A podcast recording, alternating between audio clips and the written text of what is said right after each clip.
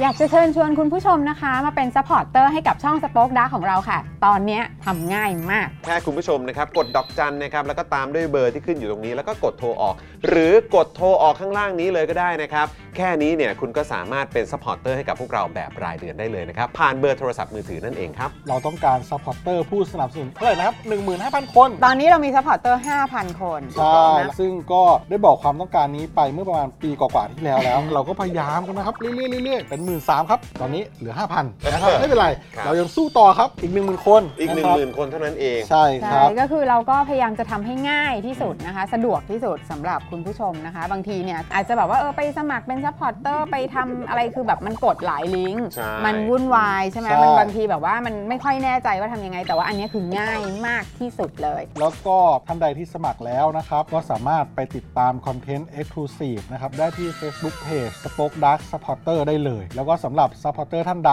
ที่เป็นผู้สนับสนุนอยู่แล้วทาง YouTube หรือ Facebook นะครับก็สามารถทักแชทเข้าไป บอกว่าเป็น Supporter อยู่แล้วอยากเข้ากลุ่มลับ Exclusive สำหรับผู้สนับสนุนเท่านั้นนะครับรีบสมัครแล้วก็รีบทักแชทกันไปได้เลยนะครับ มากันเยอะๆนะคะอืมสมัครกันเลยครับผม อีก 1 0,000 คนจะถึงเป้าแล้ว มาสนับสนุนพวกเรากัน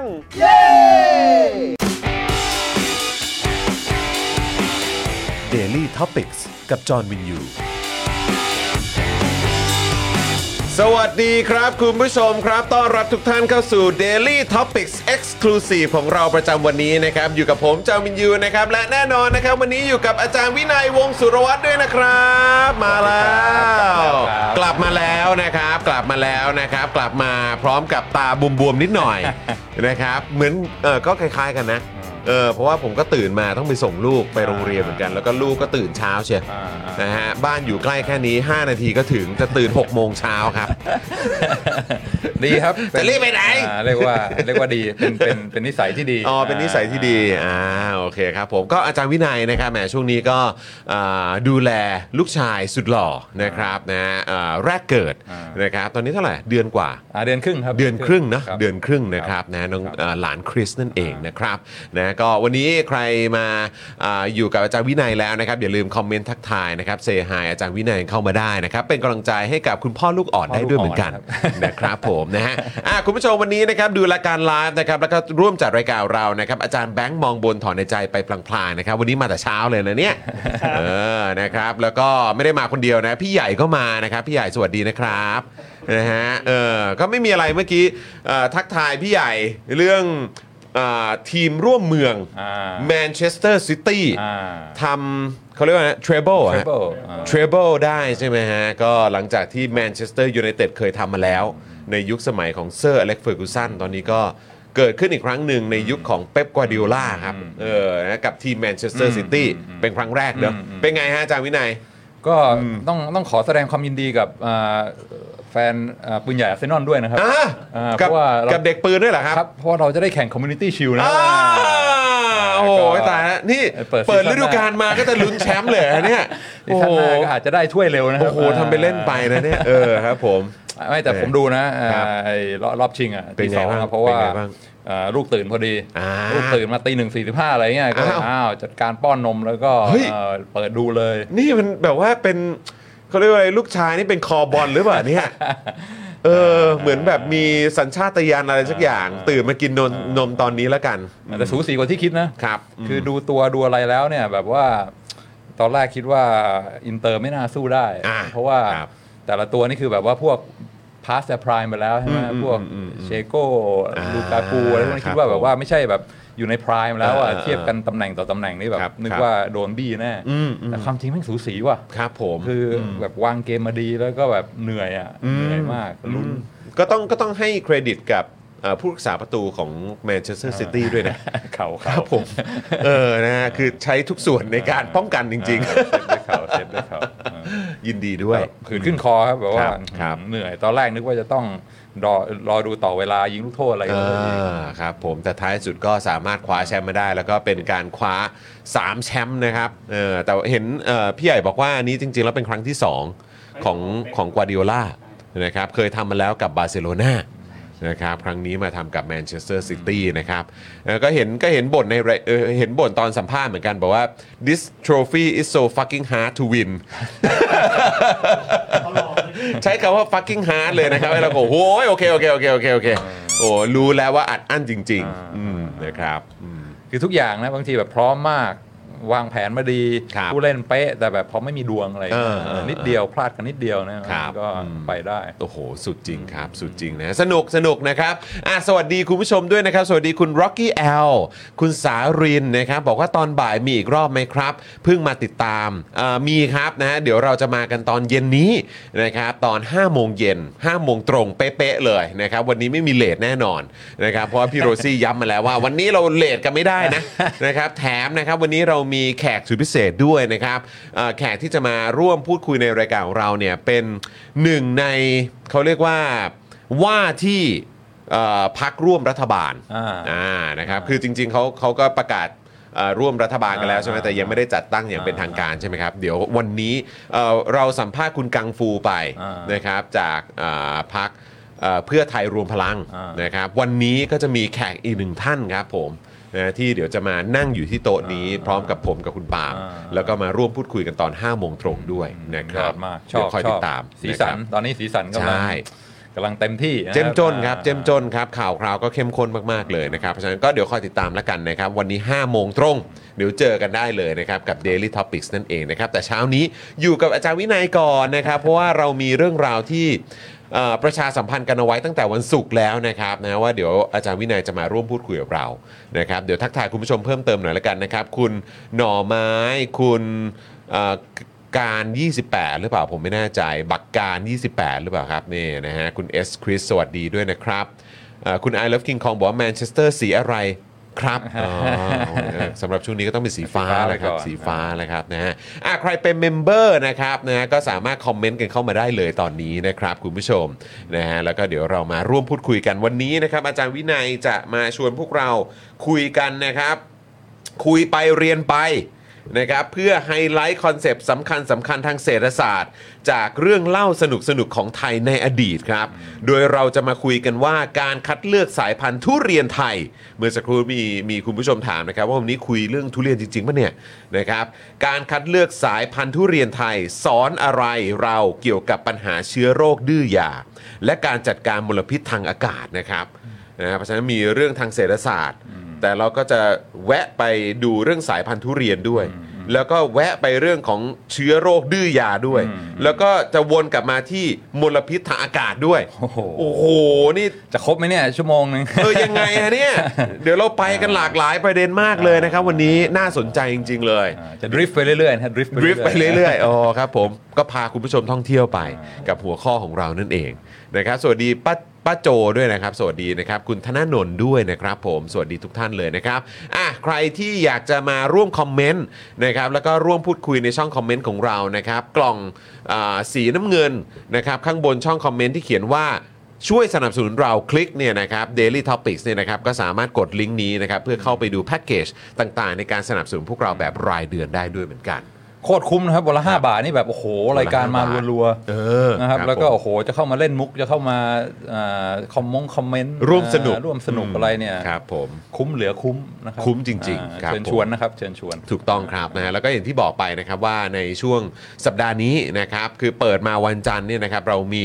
หนึ่งในพักร่วมรัฐบาลนะครับอ่าที่อ่าของรัฐบาลใหม่นะที่เพิ่งชนะการเลือกตั้งมาเนี่ยนะครับเดี๋ยวจะมานั่งอยู่กับเราตลอดทั้งรายการวันนี้ด้วยนะครับแล้วก็วันพุธนี้นะครับ จะมีอ่าตัวตึง ฮะ ตัวตึงอ่านนะครับจากพักอันดับหนึ่งอ่าน นะพักที่ชนะการเลือกตั้งอันดับหนึ่งมาด้วยเออจะเป็นใครก็เดี๋ยวคอยติดตามได้ เพราะฉะนั้นอยากให้คุณผู้ชมเนี่ยครับมาเป็นเมมเบอร์นะครับมาเป็นเอ่อผู้สนับสนุนรายเดือนพวกเรากันเยอะอ่าๆอืม จะได้เมนได้ไงอ่าเข้ามาเม้นเข้ามาถามคำถามแบบใช่ไหมใช่อ่าอืมนะครับ คุณสัสิพงศ์สวัสดีครับ พี่จอนอาจารย์วินัย สวัสดีนะครับครับ คุณ JB บอกว่า ITV ฮึบไว้ก่อนนะ ทุกคนอ่าใช่เดี๋ยวรอเย็นนี้รอบเย็นเออเดี๋ยวรอเย็นนี้นะครับคุณหมาหูลู่สวัสดีครับ ดูชื่อแต่ละคนนะครับ น่ารักจริง ๆ เลยนะครับอะโอเคอาจารย์วินัยครับ จริง ๆ แล้วเอ่อ ดูเหมือนคุณผู้ชมก็ทยอยเข้ามากันแล้วนะครับ เอ๊ะเดี๋ยวก่อนนะทำไมพี่โรซี่โทรเข้ามานะครับนะฮะเดี๋ยวฝากฝากพี่ดำถามพี่โรซี่หน่อยนะครับว่าเอ๊ะพี่โรซี่ทำไมถึงกริ้งกลางเข้ามาตอนนี้นะครับ สวัสดีคุณ r o c k e r Note ด้วยนะครับ คุณ r o c k e r Note บอกว่าเช็คชื่อครับผมนะครับนะฮะคุณเอ่อโอ้คอมเมนต์มาอ่าคุณ r o c k e r Note ก็ไม่ได้ไม่ได้เจอกันมาพักใหญ่นะครับเนี่ยนะครับแต่เห็นคุณ r o c k e r Note เข้ามาคอมเมนต์กันอยู่เรื่อยๆนะครับนะฮะ อะโอเคนะครับเอ่ออาจารย์วินัยครับ ดูเหมือนว่าคุณผู้ชมทยอยมากันแล้วนะ เออนะครับ เดี๋ยวเราน่าจะเอ่อเริ่มพูดคุยกันได้นะครับในอีกสักครู่หนึ่งครับผมนะฮะปึ๊บเดี๋ยวขอขอเช็คทางนี้ก่อนนะฮะ ซีโอว่าไง นะฮะต้องถาม CEO ด้วยนะครับนะฮะว่าเอ๊ะมีอะไรหรือเปล่า หนะรือฮะว่าประเด็นทุเรียนนี่มันเอจะอปเป็ระนเด็นประเด็นร้อนเกินไปประเด็นวะทุเรียนนี่เป็นประเด็นร้อนเกินไปหรือเปล่าซีโออาจจะแบบผมก็ไม่แน่ใจส่งเข้าาบอกว่าเฮ้ยเรื่องเออทุเรียนนี่มันมันอ่อนไหวมากเพราะฉะนั้นใช่เอ่อขออนุญาตเออข้ามเรื่องทุเรียนไม่คได้รับไหมผมอ่าเดี๋ยวจะไปกระทบความรู้สึกของพ่อหมอหรือเปล่าผมก็ไม่แน่ใจนะครับ เพราะว่าเรื่องเรื่องทุเรียนนี่ก็เอ่อเป็นเป็นเรื่องขอ่อนไหวโปรดบางคนนะฮะฮของโปรดนะครับของของเอ่อพ่อหมอด้วยเหมือนกันอ่านะครับอะโอเค เดี๋ยวถ้ามีอะไรเดี๋ยวคงจะอัปเดตเข้ามานะครับ คุณแพมบอกว่า ที่สมัครเพราะเอ่ออ๋อครับผม โอเค ได้ครับได้ครับคุณแพมครับ ยินดีครับ คุณ Loveless Prince เอ่อ27 สวัสดีนะครับนะฮะอะแล้วก็เอ่อคุณผู้ชมยังสามารถเติมพลังให้กับพวกเราแบบรายวันได้นะครับนะฮะเป็นกำลังใจให้กับพวกเรากับรายการที่คุณชื่นชอบได้นะครับ ผ่านทาง QR Code ที่ขึ้นอยู่ด้านล่างนี้นะครับ เลขบัญชีกสิกรไทย 0698975539 นั่นเองนะครับ คุณผู้ชมนะครับ อะโอเค ผมคิดว่าไม่น่ามีปัญหาอะไรนะครับนะฮะก็เดี๋ยวเราเริ่มต้นเข้าเนื้อหาของเรากันเลยดีกว่าไหมครับอาจารย์วินัยครับ อ่าดีครับ แต่เราจะไปเริ่มกันตรงไหนดีครับเนี่ยอ่าเริ่มตรงไหนดีเรียนเรียนเอ่อแล้วก็พูดคุยเกี่ยวเรื่องของเศรษฐศาสตร์กัน อ่าแล้วก็ไปดูเรื่องการคัดสายพันธุ์ทุเรียน อ่าเชื้อโรคดื้อยา อ่ามลพิษทางทางอากาศ อ่า ว่าเขาจัดการกันอย่างไรอ่าจะริฟไปได้ยังไงถึงเราจะสามไปตงสี่ประเด็น เราจะไปตรงไหนก่อนดีอะคุณผู้ชมอ่าเออครับ ก็เอ่อเท้าความนะครับเท้าความครับอเอ่อตั้งแต่ก่อนที่เอ่อจะจะเป็นจะเป็นพ่อคนเนี่ยครับก็คือช่วงเอ่อเอ่อเก้าเดือนตอนที่รู้ว่าเออกำลังจะเป็นเอ่อพ่อคนเนี่ยก็ครับเอ้ยต้องรีบจัดการชีวิตตัวเองให้เรียบร้อยแล้ว เพราะว่ารู้ว่าต่อจากนี้ไปเนี่ยอาจจะอาจจะไม่ค่อยได้นอนเลยเท่าไหร่อ่าครับก็เลยเอ่อทำการเร่งเขียนเอ่อหนังสือที่ได้เขียนไว้นานมากแล้วครับเกี่ยวกับอ่าเป็นเป็นตำราที่ คือสอนเศรษฐศาสตร์มาหลายปีอืมแล้วก็รู้สึกว่าตัวอย่างอะไรทั้งหลายที่อ่านำมาใช้สอนในห้องเรียนเนี่ยหลาย ๆ ครั้งตัวอย่างอ่าจะเอามาจากเมืองนอกอะไรเงี้ยเพราะว่าตำราเศรษฐศาสตร์ที่ใช้ก็เป็นตำราของของอเมริกันอืมอาจารย์อเมริกันก็เป็นคนเขียน เพราะฉะนั้ครันบมันก็เป็นเรื่องของฝรั่งอะไรเงี้ยซึ่งก็สนุกดีแต่ว่าหลายครั้งก็อยากจะหา ตัวอย่างที่มันเอ่อใกล้ตัวมากกว่า ที่รู้สึกว่านักเรียนสามารถรีเลทได้ครับครับก็เอ่อคิดว่าจะเอาเอ่อเอ่อเรื่องราวสนุกๆจากเรียกว่าตำนานจากประวัติศาสตร์ของประเทศไทยเนี่ยอืมมาคัดว่าเออเรื่องนี้เนี่ยมันสามารถเอามาใช้เอ่อสอนบทเรียนอะไรทางเศรษฐศาสตร์ได้บ้างเอ่อก็เลยรวมรวมเล่มไว้ครับมาประมาณ8ปดเเรื่องครับที่คิดว่าเวลาคนสอนเศรษฐศาสตร์เนี่ยสามารถที่จะหยิบยกตัวอย่างพวกนี้มาใช้ เป็นเป็น case study เพื่อว่าจะได้ไม่ต้องดูแต่ตัวอย่างฝรั่งใช่ไหมอ่ารู้ว่าเออในประเทศไทยเนี่ยไอเดีมัยนพวเกิกดอะไรนี้ขึ้นก็บ้างสามารถเอามาประยุกต์ได้เหมือนกันอ่าอ่าครับก็ก็กำลังจะมานะครับกำลังจะมาแล้วก็เอ่อพอสามารถซื้อได้ทาง Amazon อะไรพวกนี้แล้วก็จะ จะอ่ามาซื้อช่องช่องยังเหลือไหมครับ ของอ่า Daily Topic เนี่ยจะมีช่องใช่ไหมอ๋อนี่ไงพื้นที่โฆษณานะครับอ่าพื้มีนที่โฆษณาครับใช่ไหมแต่อ่าแต่ถ้าเป็นหนังสืออาจารย์วินัยอะเราโปรโมทแบบว่าเต็มที่อยู่ไม่แล้ไม่วไม่ไม่คือเออจะซื้อช่องเล็งไว้แล้วว่าโอ้โหอ่านี่นี่ดูดูเอ่อเขาเรียกว่าอะไรพื้นที่โฆษณาว่างของเราอ่าเตรียมลงแล้วเหรอครับเล็โอ้งโหไว้แล้วตายแล้วโอ้โหอ่าสุดยอดมากครับอ่าโอ้โหก็ขอบเดี๋ยวคุณครับ เดี๋ยวโอ้โหเดี๋ยวเราก็โปรโมทกันอยู่แล้วโอ้โหเวลเมื่อไหร่นะครับครับเดี๋ยวผจะมสามารถคลิกดูได้ทางนี่นี่แปลว่ายังพื้นที่โฆษณายังไม่ได้เคาะชื่อหนังสือชื่ออะไรเลยเออเคาะมาเรียบร้อยแล้ว อ่าครับ หยอดได้หรือยังหรือว่าเก็บไว้เป็นความลับก่อน อ่าเก็บไว้ก่อนไหมอ่าหรือเป็นว่ยังไงเป็นภาษาอังกฤษนะเป็นครับภาษาอังกฤษเป็นภาษาเออเออเออเป็นเออ text อ่าครับผมชื่ออ่า economic development parables เอออ่า parables นี่คือคล้าย ๆ แบบว่าเรื่องเล่าตำนานอะไรทั้งหลายอ่าอะไรเงี้ยครับผมคือจะไม่เน้นเป็นแบบว่าอ่า ประวัติศาสตร์อ่าเป๊ะๆอะไรเงี้ยนะแต่จะเน้นเป็นอ่าเป็นแบบตำนานสคนุรักบสนุกผมอะไรเงี้ยอ่าซึ่งอ่าคุยได้เล่าได้ครับอ่าครับครับก็อ่าแต่ว่ามีมีมีมี flavor มีรสชาติของอืมของอ่าเศรษฐศาสตร์ด้วยอ่าครับวันนี้ก็ เอ่อเห็นว่าเรามีผู้ฟังที่ไปสอนไปอะไรใช่ไหมเป็นครับอาจารผย์มเป็นอะไรเนี่ยอ่าก็ใช่อาจจะเป็นใช่ใช่เป็นรีซอสที่จะไปใช้ได้ โอ้โหอ่าหรือว่าใครอยากจะถือไว้เท่ๆนะครับผมอ่าเออก็อ่ามีติดไว้ที่บ้านเนอะมีติดไว้นะอยู่ในชั้นหนังสือที่บ้านนี่รับรองครับอ่าเออนะฮะเท่มากครับเท่เท่มามากกเท่มากอ่าเออนะครับ ซึ่งอันนี้จะจะวางประมาณเมื่อไหร่จะวางขายประมาณเมื่อไหร่เออคือมันเพิ่งออกมาครับแต่ว่าตามเอ่อร้านหนังสือชั้นนำออนไลน์เนี่ยยังยังยังยังยังไม่ยังยังไม่อ่ายัยังไม่มาถึงโอเคครับผมก็ก็พอมาถึงเมื่อไหร่ก็ประมาณช่วงไหนพอจะหยอดได้ไหม ช่วงสิงหาคมน่าจะมายังกันยา น่าจะจวนแล้วครับน่าจะจนใกล้แล้วใช่ไหมครับใกล้แล้วนะครับอ่าโอเค แต่คุณผู้ชมไม่ต้องกังวลนะครับ ถ้ามาเนี่ยยังไงยังไงนะครับ ก็ต้องมาอยู่ในรายการของเราอยู่แล้วนะครับต้องเอาขึ้นมาอยู่แล้ว ถ้าคุณผู้ชมพร้อมนะครับ จะอ่าติดตามหนังสือของอาจารย์วินัยเนี่ยนะครับนะฮะก็คอมเมนต์กันเข้ามาด้วยนะครับอืมแล้วก็เนี่ยจะเอาเอาเอาเนื้อหามามาเล่ามาหยอดด้วยอ่านะบางทีพอไปอ่านเนี่ยก็อาจจะรู้สึกว่าเออยังไม่เก็ตเท่าไหร่แต่พอมาลองฟังเอ่อมีมีมีจะได้เห็นเล่าภาพเพิ่มเติมอะไรเงี้ยครับอ่าผมมีสอดแทรกเนื้อหาอะไรบางอย่างที่อาจจะไม่อยู่ในหนังสือด้วยมันจะได้อ่าอ่าเข้ากันได้เออเออาเป็นสื่อการสอนที่ครับอ่านได้ทั้งภาษาอังกฤษหรือว่ามาฟังพอดแคสต์ก็ได้เออะไรเงี้ยอมันต้องอย่างนี้ ซึ่งอันนี้ก็คือจริงๆแล้วก็เป็นเนื้อหาหนึ่งที่อยู่ในหนังสือด้วยหรือเปล่าฮะใช่ใช่อ่านะครับเพราะฉะนั้นเป็นการหยิบมาเล่าให้เป็นน้ำจิ้มอ่าอ่าเออให้คุณผู้ชมอ่าได้ทราบกันว่าเนื้อหาในหนังสือเนี่ยจะเป็นประมาณนี้จะประมาณไหนอ่าอ่าครับผม ซึ่งก็จะดริฟต์ไปทั่วนะครับซึ่งตั้งแต่ทุเรียนใช่ไหมครับไปจนถึงแบบว่าเออเชื้อโรคดื้อยาครับอ่ามลพิษทางอากาศครับนะผมสามารถดริฟต์ไปเรื่อยโอ้โห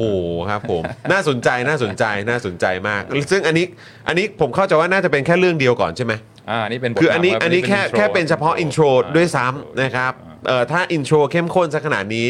แวะเวียนกันไปหลากหลายเรื่องราวขนาดนี้เนี่ยโอ้โหตลอดทั้งเล่มนี่มันจะเข้มข้นขนาดไหนเนาะเออนะครับอ้าวโอเค เพราะฉะนั้นถ้าเราจะเริ่มเราต้องเริ่มยังไงครับกับกับอ่าบทนำนี้ครับโอเคครับอ่าคือเวลาสอนเศรษฐศาสตร์เนี่ยส่วนใหญ่นักเศรษฐศาสตร์ก็จะค่อนข้างโปรเรื่องอาตลาดครับนะบอกว่าตลาดเนี่ยเป็นเปรียบเสมือนอ่ามือที่มองไม่เห็น invisible hand มือที่มองไม่เห็นในภาษาไทยเนี่ยอาจจะแบบฟังดูไม่ค่อยดีใช่ไหมครับอ่าแบบว่าอะไรอำนาจมืดอะไรเงี้ยเออแต่ว่าเออถ้าในภาษาอังกฤษ invisible hand เนี่ยเป็นเป็นเป็นคำที่ใช้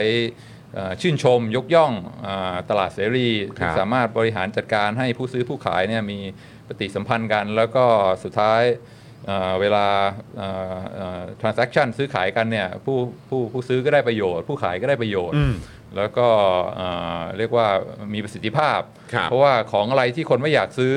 สุดท้ายก็ไม่มีใครผลิตใช่ไหมครับไม่ไม่มีความไม่มีการสูญเสีย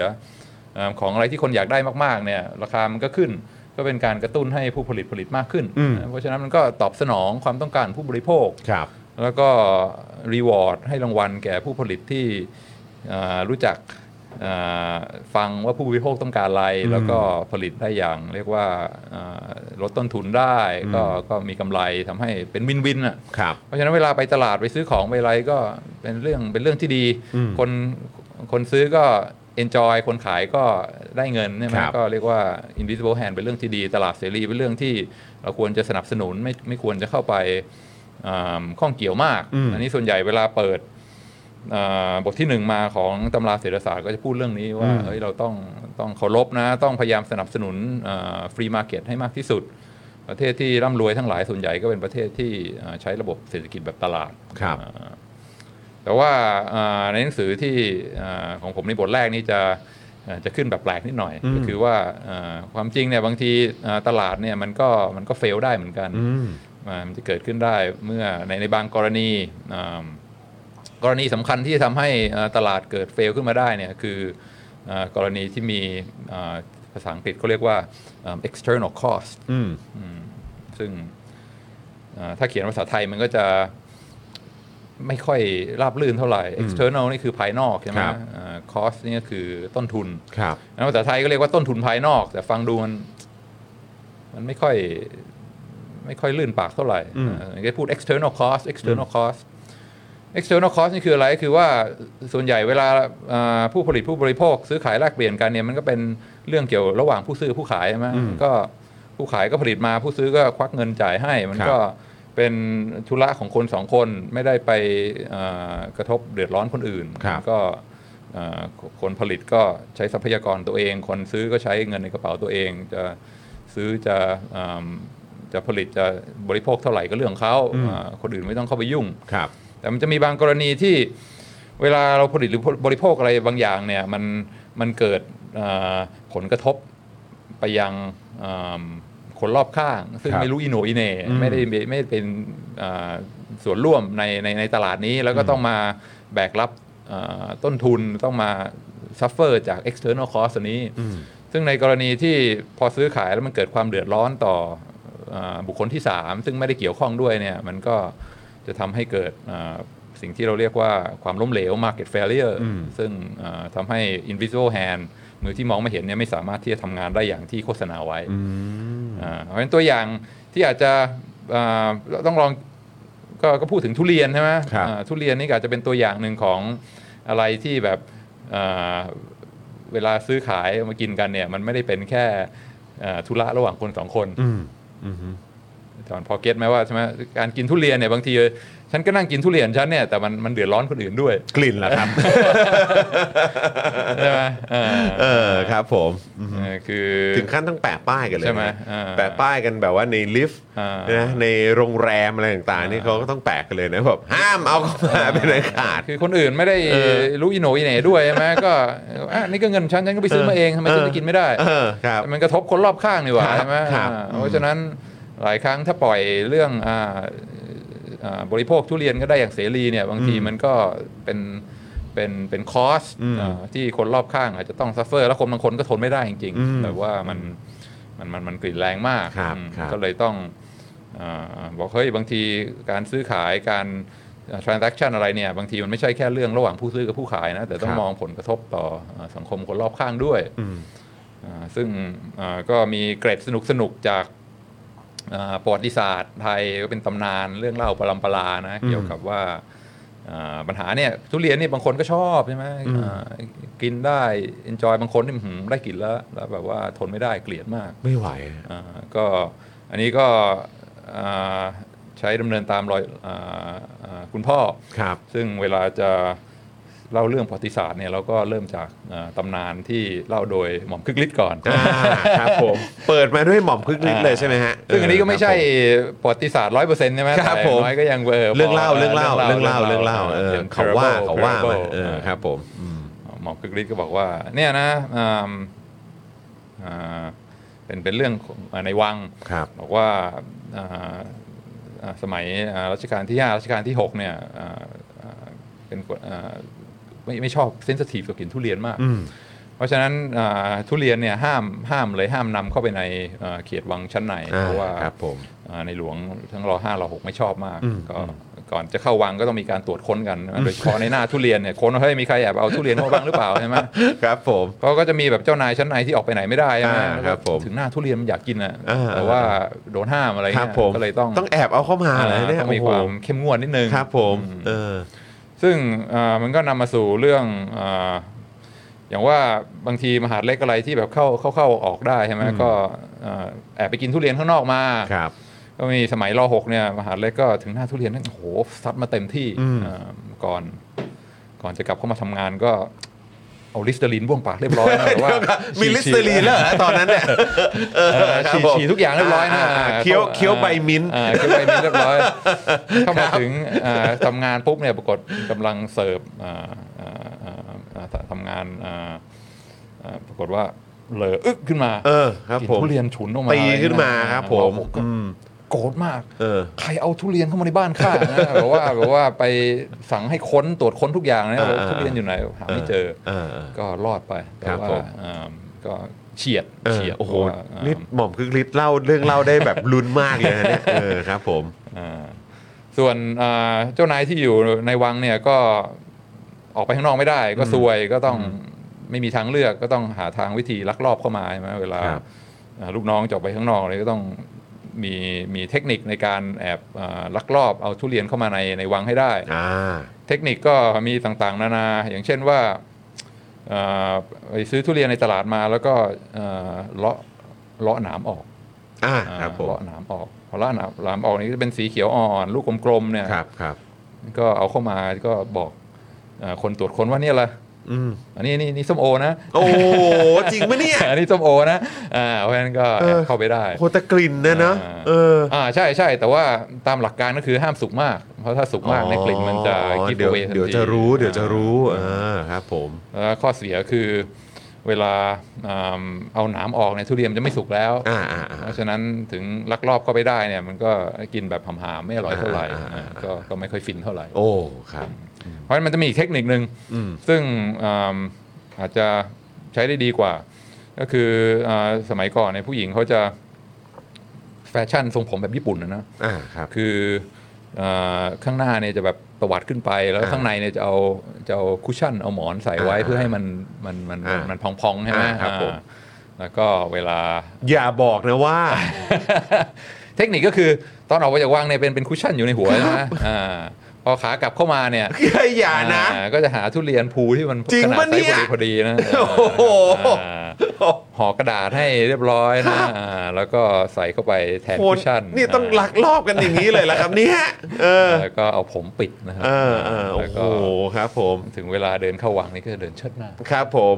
อ่าคนครับผตัวมโอ้โหแม่งโคตรหยิ่งเลยว่ะแม่งเดินเชิดหน้าเข้าวังเนี่ยโคตรหยิ่งเลยอ่ารู้ไหมว่าคือแบบว่าช่างมีลักลอบความเอเอออ่ายิงทนงจริง ๆ เออทำไมถึงแบบว่าเอาทุเรียนเข้าวังไปได้โอ้โหแต่ก็เหมือนกันคือว่าครับถ้าสุกเกินไปเนี่ยมันก็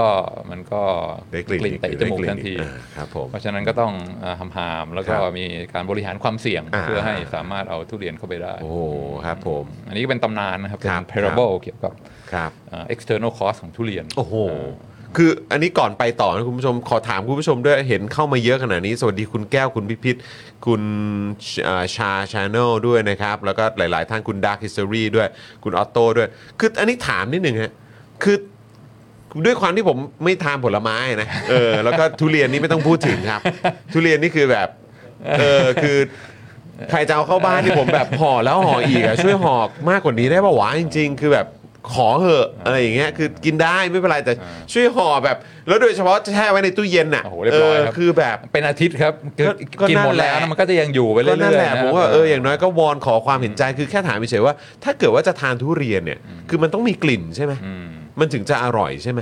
คือด้วยความที่ผมไม่รู้ไงผมไม่ทาน ผมก็เลยไม่รู้ว่า กลิ่นเนี่ยมันมีส่วนแน่มานกอนคไหม รับแน่นอนครับ คือถ้าเกิดว่ามันมีแบบนวัตกรรม การตัดต่อพันธุกรรมให้แบบว่าทุเรียนไม่มีกลิ่นอะไรอย่างเงี้ยมันทำได้ไหมหรือว่ามันจะทำมันทำได้แต่ว่ามันไม่อร่อยอะมันต้องมีกลิ่นมันถึงจะมันถึงจะแบบครบวงจร มันถึงจะใช่ไหมมันมันต้องมีกลิ่นเหรอ หรือว่ายังไง น่าน่าจะช่วยแบบคนที่ชอบนะ คือผมก็ไม่ได้ทานนะครัอ่าอ่าอ่า แต่ผม แต่ผมดมกลิ่นได้ อ่าอ๋อนี่คือคือกลิ่นเนี่ยไม่มีปัญหาไม่มีปัญหาอ่ารับได้ใช่ เออแต่ว่าคิดว่าน่าจะมีแต่อันนี้ไม่ได้ทานใช่ไหม ไม่ได้ทาน เออ ก็เลยอยากรู้คุณผู้ชมด้วยไงว่าเออคุณผู้ชมเม้นทิ้งเอาไว้นะ เดี๋ยวผมอยากเข้ามาอ่านต่อทีหลัง ว่ากลิ่นนี่มันจำเป็นหรือเปล่า อืมอืม มันต้องมีกลิ่นไหม เออแต่นี่ก็ดูสิขนาดลักลอบเข้ามา ใส่ไว้บนหัวนะเออมีมีผู้ชมถามว่าแบบครับ อันนี้คือที่มาของหมอนทองป่ะครับ เฮ้ยทำไมอ๋อหมอนทองใช้ ข้างบนเนี้ยเหรอฮะ ใช้เป็น cushion หมอนทองเนี่ยอาจจะพูใหญ่ไปนะครับอ่าคือแบบว่ามันจะ แน่นไป อ่าแน่นไปผมเออจะฟูจนมีพิรุธได้เดี๋ยวดูมีพิรุธอ่า เออครับผมจะโดนจับได้เออ แต่แต่คำถามจอนี่ต้องเอออาจจะต้องแบบขอขอตอบโดยเอ็กซ์เพรสนิดนึงว่า อะ ความจริงกลิ่นกับรสเนี่ยมันมันครับ เป็นเรื่องที่มาด้วยกันเลยอ๋อ มันต้องควบคู่กัน ใช่อย่างสมมุติว่าเวลาเราเป็นหวัดคัดจมูกไม่ได้กลิ่นอะไรเงี้ยเรารับประทานอะไรเวลามันก็ทานจะอะไรไม่ก็ไม่อร่อยาใช่ไหมครับใช่ใช่ อ่าเพราะฉะนั้นถ้าทุเรียนตัดต่อพันธุกรรมแล้วไม่มีกลิ่นเนี่ยก็เชื่อว่าความฟินจะหายไปอย่างน้อย 50%นะฮะ ก็ไม่ต้องหายหมดก็ได้ตีซะว่าสมมุติกลิ่นมาสิบอย่างเงี้ยลดเหลือสักสามได้ไหมอะไรอย่างเงี้ยเออครับผมแต่ว่าโอเคโอเคโอเคอ่าอันนี้มันคือธรรมชาติและความอร่อยของทุเรียนแหละ คนชอบคนก็ชอบแบบนี้เออ ก็พอพอมี external cost เนี่ยก็เลยครับต้องมีการก็เรียกว่าจำกัดควบคุมครับอ่าไม่ใช่เฉพาะอ่าในในวังเท่านั้นครับตามโรงแรมอ่าอ่าทั้งหลายสถาสถานที่สาสาธารณะก็บอกว่าห้ามเอาทุเรียนมาสนามบินด้วยไหมอ่าผมไม่สนาแน่บินใจด้วยเพราะว่ามันครับมันรบกวนคนอื่นครับใช่ไหมครับนี่คือ external cost อ่านะ external cost ครับแล้วแต่มันอ่ามีมีประเด็นทางเศรษฐศาสตร์ที่ที่อาจจะลึกซึ้งกว่านั้นนิดหน่อยอืม คือเอ่อในในในหนังสือชมสวนนะครับของหม่อมคริสก็เอ่อถามว่าเอ๊ะใช่แหละทุเรียนอ่าบางคนก็ชอบบางคนก็เกลียดแต่ถ้าดูว่าทุเรียนของเออที่ไหนของของประเทศอะไรที่แบบว่าได้รับความชื่นชมว่าเป็นทุเรียนสายพันธุ์ที่ดีที่สุดอืมเอ่อในโลกที่แบบว่าใครๆ ถ้าเป็นคอทุเรียนนี่บอกว่าดีที่สุดอืเนี่ยมก็ก็มักจะคนก็มักจะคิดถึงประเทศไทยอืมว่า เป็นเป็นแหล่งของทุเรียนชั้นดีนะคครัรับบครับอ่าเนื้อหนาแล้วก็อ่ารสชาติกำลังดีแล้วก็คืออ่าเรื่องรสชาติเรื่องสายพันธุ์ทุเรียนของไทยเนี่ยคิดว่าอ่าอ่าไม่ไม่เป็นรองที่ไหนในโลกครับแล้วก็จนมาถึงปัจจุบันถ้าดูสถิติการส่งออกทุเรียนเนี่ยอ่าประเทศไทยก็ยังเป็นเป็นอันดับหนึ่งครับเพราะว่าเอ่อขึ้นชื่อครับแล้วก็ไม่ใช่ทุเรียนคือทุเรียนใช่ไหมมีหลายสายพันธุ์มีแบบว่า มีก้านยาวใช่ไหมมีหมอนทอง มีครับเอ่อชะนีมีอะไรอ่าที่แล้วแต่จะชอบแบบไหนก็สามารถมีสายพันธุ์ที่ที่ที่ตรงกับรสนิยมได้ครับ เพราะฉะนั้นผมก็ถามว่าเอ๊ะทำไมทำไมทุเรียนของประเทศไทย ซึ่งมันก็เป็นพืชที่ขึ้นโดยทั่วไปในเอเชียตะวันออกเฉียงใต้ใช่ไหมครับแล้วทำไมของเมืองไทยถึงได้เปรียบอืมของของประเทศอื่นเอ่อผมกฤษก็ อันนี้ก็เป็นทฤษฎีเป็นเป็นเป็นไอเดียนะก็เรียกว่าเป็นตำนานอย่างหนึ่งผมกฤษก็บอกว่าเอ่อพวกผลไม้พวกอะไรพวกเนี้ยมันจะเอ่อมีคุณภาพดีแค่ไหนมันอยู่ที่การคัดเลือกสายพันธุ์อืมก็คืออาคนเวลาปลูกทุเรียนเนี่ยถ้าสมมติปลูกขึ้นอ่าต้นขึ้นมาแล้วดูอาออกออกลูกมาแล้วอืมคุณภาพไม่ค่อยดีเนื้อบางไม่อร่อยอะไรเงี้ยก็ การคัดเลือกสายพันธุ์คือต้องฝันทิ้งอืมแล้วก็เก็บไว้เฉพาะต้นที่อ่าสายพันธุ์ดีๆ คุณภาพดีๆใช่ไหมพออยู่ไปเรื่อยๆเนี่ยสายพันธุ์มันก็จะเกิดการปรับปรุงใช่ไหมเป็นการอ่าอ่า selection จนสุดท้ายเนี่ยอ่ามันก็จะเกิดอ่าในมีมีแต่ทุเรียนพันธุ์ดีๆทั้งนั้น แล้วก็เอ่อทำให้ให้ให้ให้ให้เป็นอ่าผลไม้ที่คุณภาพดีครับบอกว่าทุเรียนไทยเนี่ยอ่าเรื่องชื่อเพราะว่าการคัดเลือกสายพันธุ์อืม แล้วทำไมการคัดเลือกสายพันธุ์ในประเทศไทยถึงอ่าเรียกว่าได้เปรียบในที่อื่นๆ ในเอเชียตะวันออกเฉียงใต้ครับทำไมครับการคัดเลือกสายพันธุ์เราถึงดีหมอมกฤษก็บอกว่าอ่าอันนี้เนี่ยก็สามารถอธิบายได้ด้วยอ่าการเก็บภาษีอืมอ่าไม่รู้ว่าจอห์นเคยเคยฟังไหมว่าเขาเล่าตำนานนี้มาเกี่ยวกับเก็บภาษีของทุเรียนเนี่ยเหรอครับภาษีของทุเรียนเฮ้ยอันนี้ไม่รู้ครับอ่าอืมคือครับผม สมัยต้นเอ่อ กรุงรัตนโกสินทร์เนี่ยครับจะมีอ่าภาษีที่เรียกว่าภาษีอ่าสวนใหญ่อืมคือที่เป็นอ่าพืชอ่าที่เป็นผลไม้นะอ่าก็เวลาขึ้นรัชกาลใหม่เนี่ยก็จะส่งอ่าเจ้าหน้าที่ไปอ่าไปไปไปตรวจสอบว่าในเขตนนทบุรีอะไรแถวเนี้ยแถวๆใกล้ๆอ่ากรุงเทพเนี่ยมีใครปลูกอ่าอ่าทุเรียนปลูกอะไรไว้เท่าไหร่บ้าง แล้วก็อ่าเก็บภาษี เรียกว่าเป็นภาษีอ่าสมพัดสอนนะนะที่อ่าเก็บสำหรับพวกอ่าผลไม้พวกนี้โดยเฉพาะอืมอืมแล้วก็อ่าภาษีอ่าพวกนี้เนี่ยเก็บในอัตราที่โหดมาก คืออาการเกษตรอย่างอื่นก็เก็บอย่างทำนานี่ก็เก็บใช่ไหมก็อาจจะเก็บไร่ละสลึงหนึ่งห้าสิบยี่ห้าสตังค์อะไรเงี้ยก็ตามพื้นที่ของของการเพาะปลูก แต่ว่าอ่าอ่าภาษีสมพัดสอนเนี่ยเก็บเป็นต้นหลายต้นเลยอุ้ยเป็นต้นเลยเหรอฮะป็นต้นเลยแล้วก็ทุเรียนเนี่ยเรียกว่าเป็นอ่าอ่าพืชผลที่มีอ่ามูลค่ามูลค่าสูงอืมเพราะฉะนั้นเก็บต้นละหนึ่งบาท โอ้โห ถือว่าแพงมากนะต้นละหนึ่งบาทอ่าไม่ได้เก็บเป็นไร่นะอ่าเก็บรายต้นเก็บลยะเป็นคบรายต้นนะฮะอ่าเก็บเป็นรายต้นอื้อหือเพราะฉะนั้นพออาขึ้นรัชกาลใหม่เนี่ยก็จะอ่าเรียกเจ้าหน้าที่มาครับอ่ารวมกันไปที่วัดพระแก้วครับอ่าไป สาบานตนครับต่อพระแก้วมรกตอ่าครับผมครับผมเพราะโอกาสคอร์รัปชันมันเยอะใช่ไหมอ่าอ่าอ่าถ้าลงไปถึงนับได้ 50 ต้นอะไรเงี้ยบอกว่าครับเอาตังค์ไปรายงานว่าแค่ 30 ต้นพอเนี่ยอืมมันก็มีอะไรที่อ๋อมาแบ่โองกันกาได้สอ่านะโอที่กาจะสโอกาสช่อคอร์รัปราชชันบางมีหลสูวงงอ่าครับผมเพราะฉะก็นั้นไปสาบานซะอ่าไปสาบานที่อ่าต่อหน้าพระแก้วมรกตนะครับว่าจะไม่คดโกงอ่าครับแล้วก็ผมส่งไปเก็บอย่างอ่าไปไปครบตรวจถ้วนสอบไปนับว่ามีอ่ากี่สวนสวนละกี่ต้นครับผมพอไปถึงหน้าสวนเนี่ยก็ เจ้าของสวนก็จะตั้งศาลอืมสาบานอีกทีสาบานอีกทีอ่าสองรอบนะโอ้โหเบิ้ลต่อเจ้าที่ครับเพื่อว่าผมโอเคนะ จะซื่อสัตย์ตรงไปตรงมาส่วนกลางกับระดับท้องถิ่นนะฮะเออสาบานกับส่วนกลางและท้องถิ่นครับโคตรเคี่ยวนะครับครับผมเคี่ยวจริงอ่าครับก็ก็ไปนับครับว่ามีกี่ต้นครับ แล้วก็ จดบันทึกไว้ในเอกสาร 2 ชิ้นอืมก็สองแผ่นแผ่นหนึ่งก็เก็บไว้ที่เจ้าของสวนอีกแผ่นหนึ่งก็เก็บไว้ที่ส่วนกลางส่วนกลางครับแล้วก็ทุกปีก็มีหน้าที่ส่งเอามาเทียบกันอ่าถ้ามีอ่าทุเรียนกี่ต้นทุกปีก็ต้องส่งอ่ตามนั้นต้นละหนึ่งบาทซึ่งครับโหผมโคตรแพงโหดจริง อ่าอืมอันนี้เนี่ยเอันนั้นคือสมัยก่อนนะคุณผู้ชมอ่าคือ 1 บาท มูลค่า 1 บาทสมัยก่อนกับ ทุกวันนี้มันไม่เหมือนกันนะคุณผู้ชมที่นาไล่ละยี่ห้าตังค์อะไรเนี่ยครับครับอืม แต่ว่าทุเรียนเขาบอกว่ามูลค่าทางเศรษฐกิจสูงเพราะฉะนั้นต้องเก็บแพงครับ ๆหมอมคุกฤทธิ์ก็บอกว่าเนี่ยแหละเขาเรียกว่าเป็นเอ่อแรงจูงใจ อืม ให้อืมให้เจ้าของสวนเนี่ยที่ปลูกทุเรียนเนี่ยมีการคัดเลือกสายพันธุ์อย่างเข้มข้น อ่า เพราะว่าถ้าเกิดมีทุเรียนต้นไหนที่แบบว่าอ่า ผลผลิตไม่ค่อยดีอะไรเงี้ยอืมเนื้อบางก็ไม่รู้จะเก็บไว้ทำไมขายค่อยได้นะราคาเออออะไรเงี้ยโดนเก็บภาษีอีกอ่าบวกลบคูณหารเชี่ยไม่คุ้มแม่งบาทหนึ่งอืมฟันทิ้งดีกว่า โอ้โหครับผมเพราะฉะนั้นพออ่ามันเกิดแรงจูงใจผลักดันให้ให้คัดเลือกสายพันธุ์อย่างอย่างอย่างอย่างเข้มข้นอืมอ่าต้นไหนไม่ดีพันธุ์ไม่ดีขายไม่ได้ราคาฟันทิ้งฟันทิ้งเนี่ยอืมอ่ามันก็อ่าทำให้เกิดอ่าการคัดเลือกสายพันธุ์ที่มันเข้มข้นยิ่งขึ้นอืมอ่าซึ่งมันก็เลยนำมาสู่อ่า ทุเรียนโดยเฉพาะทุเรียนเมืองนนท์เนี่ยอ่าขึ้นชื่อมากสมัยก่อน ก็เพราะว่าอยู่อ่าโดนเก็บภาษีพวกนี้ครัมาบอย่างยาวนาน แล้วคก็รับมีการคัดเลือกสายพันธุ์อย่างอย่างเข้มข้นครับ ซึ่งฟังดูก็จะว่า make sense ไหมเอ่อ make sense ที่ที่เก็บราคาขนาดนี้หรือว่า make sense make sense ที่ที่ที่เนี่ยมีสายพันธุ์ที่ออกมาดีอ่าก็เพอแบบนี้นี่เองอ่าอ่าก็ฟังคือ ฟังณเวลานี้ฟังครั้งแรกแบบนี้ก็รู้สึกว่าก็ดู make sense นะ make sense เออดีนะครับผมอ่าก็มันก็เป็นการคัดอะ อืมอืม ใช่ไหมแล้วการลงทุนมันก็ต้องลงทุนแบบ คือผมก็เข้าใจแหละ มันก็อาจจะมีความคิดที่แบบว่าเออหลีกเลี่ยงอะไรพวกนี้ได้มั้งไหมอืมแต่คือแบบในสมัยก่อนเนอะอืมเออแบบบางทีถ้าโดนตรวจสอบโดนอะไรหนักๆเนี่ยมันก็หนักจริงอืมอืมๆอะไรอย่างเงี้ยมันอาจจะโอกาสผ่อนผงผ่อนผันมันคงไม่ค่อยมีหรอกอืมอืมอะไรอย่างเงี้ยอันนี้มันก็เลยแบบไม่ได้อะอืมอืมทุกบาททุกสตางค์มันมีค่าจริงอืมๆมันอืมมันต้องมันต้องคุ้มค่าจริงอืมๆฟังดูตอนที่แรกก็โหดุจังเลยดุเดือดจังเลย แต่ว่าแต่มองมาถึงปัจจุบันนี้ถ้าถ้าเกิดว่ามันส่งผลมาถึง ถึงสายพันธุ์ทุเรียนที่ที่มีคุณภาพอืมอืมอย่างทุกวันนี้เนี่ยอืมที่ทุกคนก็ happy แล้วก็มีความสุขเหลือเกินเนี่ยอืมอืมเออผมก็ว่าเออมันก็ possi- possible มันก็ฟังดูเป็นไปได้นะอืมครับงั้นลองถามกลับเอ่อมันจำเป็นไหมว่าต้องมีภาษีอย่างนี้ เพราะว่าถ้าสมมติเราเป็นเจ้าของสวนเนี่ยครับเราก็มีแรงจูงใจอยู่แล้วหรือเปล่าที่จะคัดเลือกสายพันธุ์ ถ้าสมมติมีเอ่อต้นทุเรียนอยู่ในสวนเราที่คุณภาพไม่ดี เราก็มี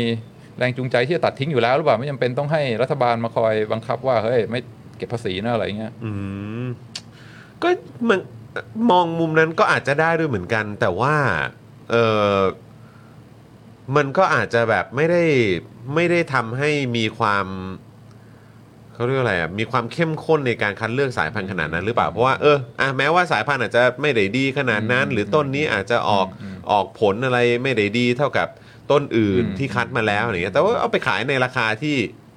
ที่แตกต่างกันได้ไหมอ่าขายถูกกว่าได้ไหมอ่าเอออาจจะไปเป็นอีกตลาดหนึ่งก็ได้อ่าเอออ่าอะไรอย่างเงี้ยมันก็อาจจะทำอย่างนั้นก็ได้นะใช่ใช่ใช่ใช่ไหมครับ แต่ว่าก็คือแต่ถ้าเกิดแต่มามองดูอีกทีการการเก็บภาษีสูงๆเนี่ยเพื่อกึ่งกึ่งๆ เป็นการบังคับให้ให้ต้องคัดเลือกสายพันธุ์เนี่ยมันก็อาจจะดีในแง่ของการแข่งขันกับตลาด อื่น อืมๆ ในต่างประเทศด้วยอะไรอย่างเงี้ยที่เขาอาจจะมีคือคือมีอาจจะมีเหมือนกันส่งผลมาจนถึงปัจจุบัน ใช่ใช่ใช่ใช่อืม ใช่ อย่างที่จอห์นบอกอะบางทีคนเราก็ใช่ไหมมีเอ่อทุเรียนอยู่ 50 ต้น มีอยู่ครับประมาณสองสามต้นที่มันเอ่อสายพันธุ์ไม่ค่อยดีเท่าไหร่ อืมแต่ว่าชอบอะอืมเอ่อพอดีก็ชอบอะ แล้วก็ ขี้เกียจฟันทิ้งเออเออคือมันเหนื่อยอะไรเงี้ยอืมอืมหรือว่าเอ่อต้นมันสวยมันให้อะไรเออร่มเงาอยู่ตรงนี้พอดีไม่ต้องไปตัดมันหรอกเอ่อก็อืมอาจจะช้าอืมอืมอาจจะเอ่อไม่ไม่ไม่ไม่รู้สึกว่าโดนเร่งรีบเท่าไหร่ครับมันก็ทำให้การอ่าคัดเลือกสายพันธุ์มันไม่ไม่ไม่เข้มข้นครับอย่างที่อย่างที่ว่าแต่คราวนี้เนี่ยอ่ามันมันมีมุมมองที่น่าสนใจคือ บางที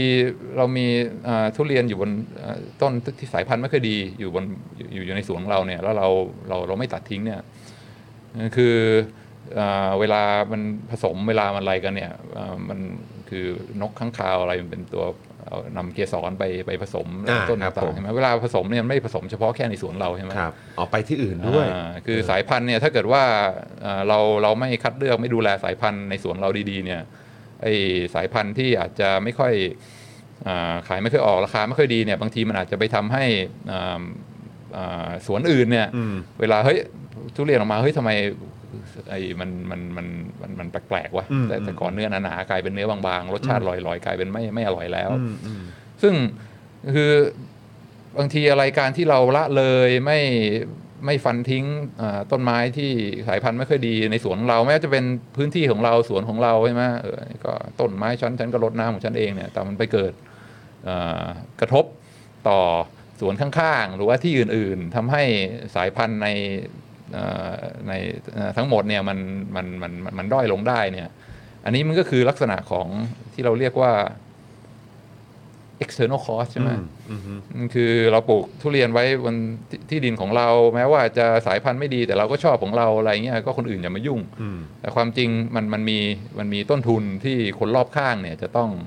เออจะต้องรับด้วยอืมรับผลกระทบไปด้วยอ่ารับผลกระทบไปด้วย เพราะฉะนั้นมันก็คล้ายๆกับว่าเอ้ยฉันกินทุเรียนก็เรื่องของฉันใช่ไหมอืมอืมอ่าคนอื่นอย่ามาว่าเฮ้ยแต่ความจริงไม่ใช่อ่าเพราะว่าการตัดสินใจของเราเนี่ยมันมันกระทบต่อต่อคนรอบข้าง third party ด้วยเพ ราะฉะนั้นมันก็มีมีเหตุผลทางเศรษฐศาสตร์ที่ว่ามันอาจจะเกิดอ่าความล้มเหลวของตลาดได้ แทนที่จะมีการคัดเลือกสายพันธุ์อย่างมีประสิทธิภาพใช่ไหมอย่างรวดเร็วต้นไหนไม่ดีฟันทิ้งฟันทิ้งเนี่ยมันก็อ่าไม่เกิดการคัดเลือกสายพันธุ์ที่ที่เข้มข้น มันก็ทำให้ตลาดโดยรวมคุณภาพของทุเรียนในตลาดโดยรวมมันมันไม่ค่อย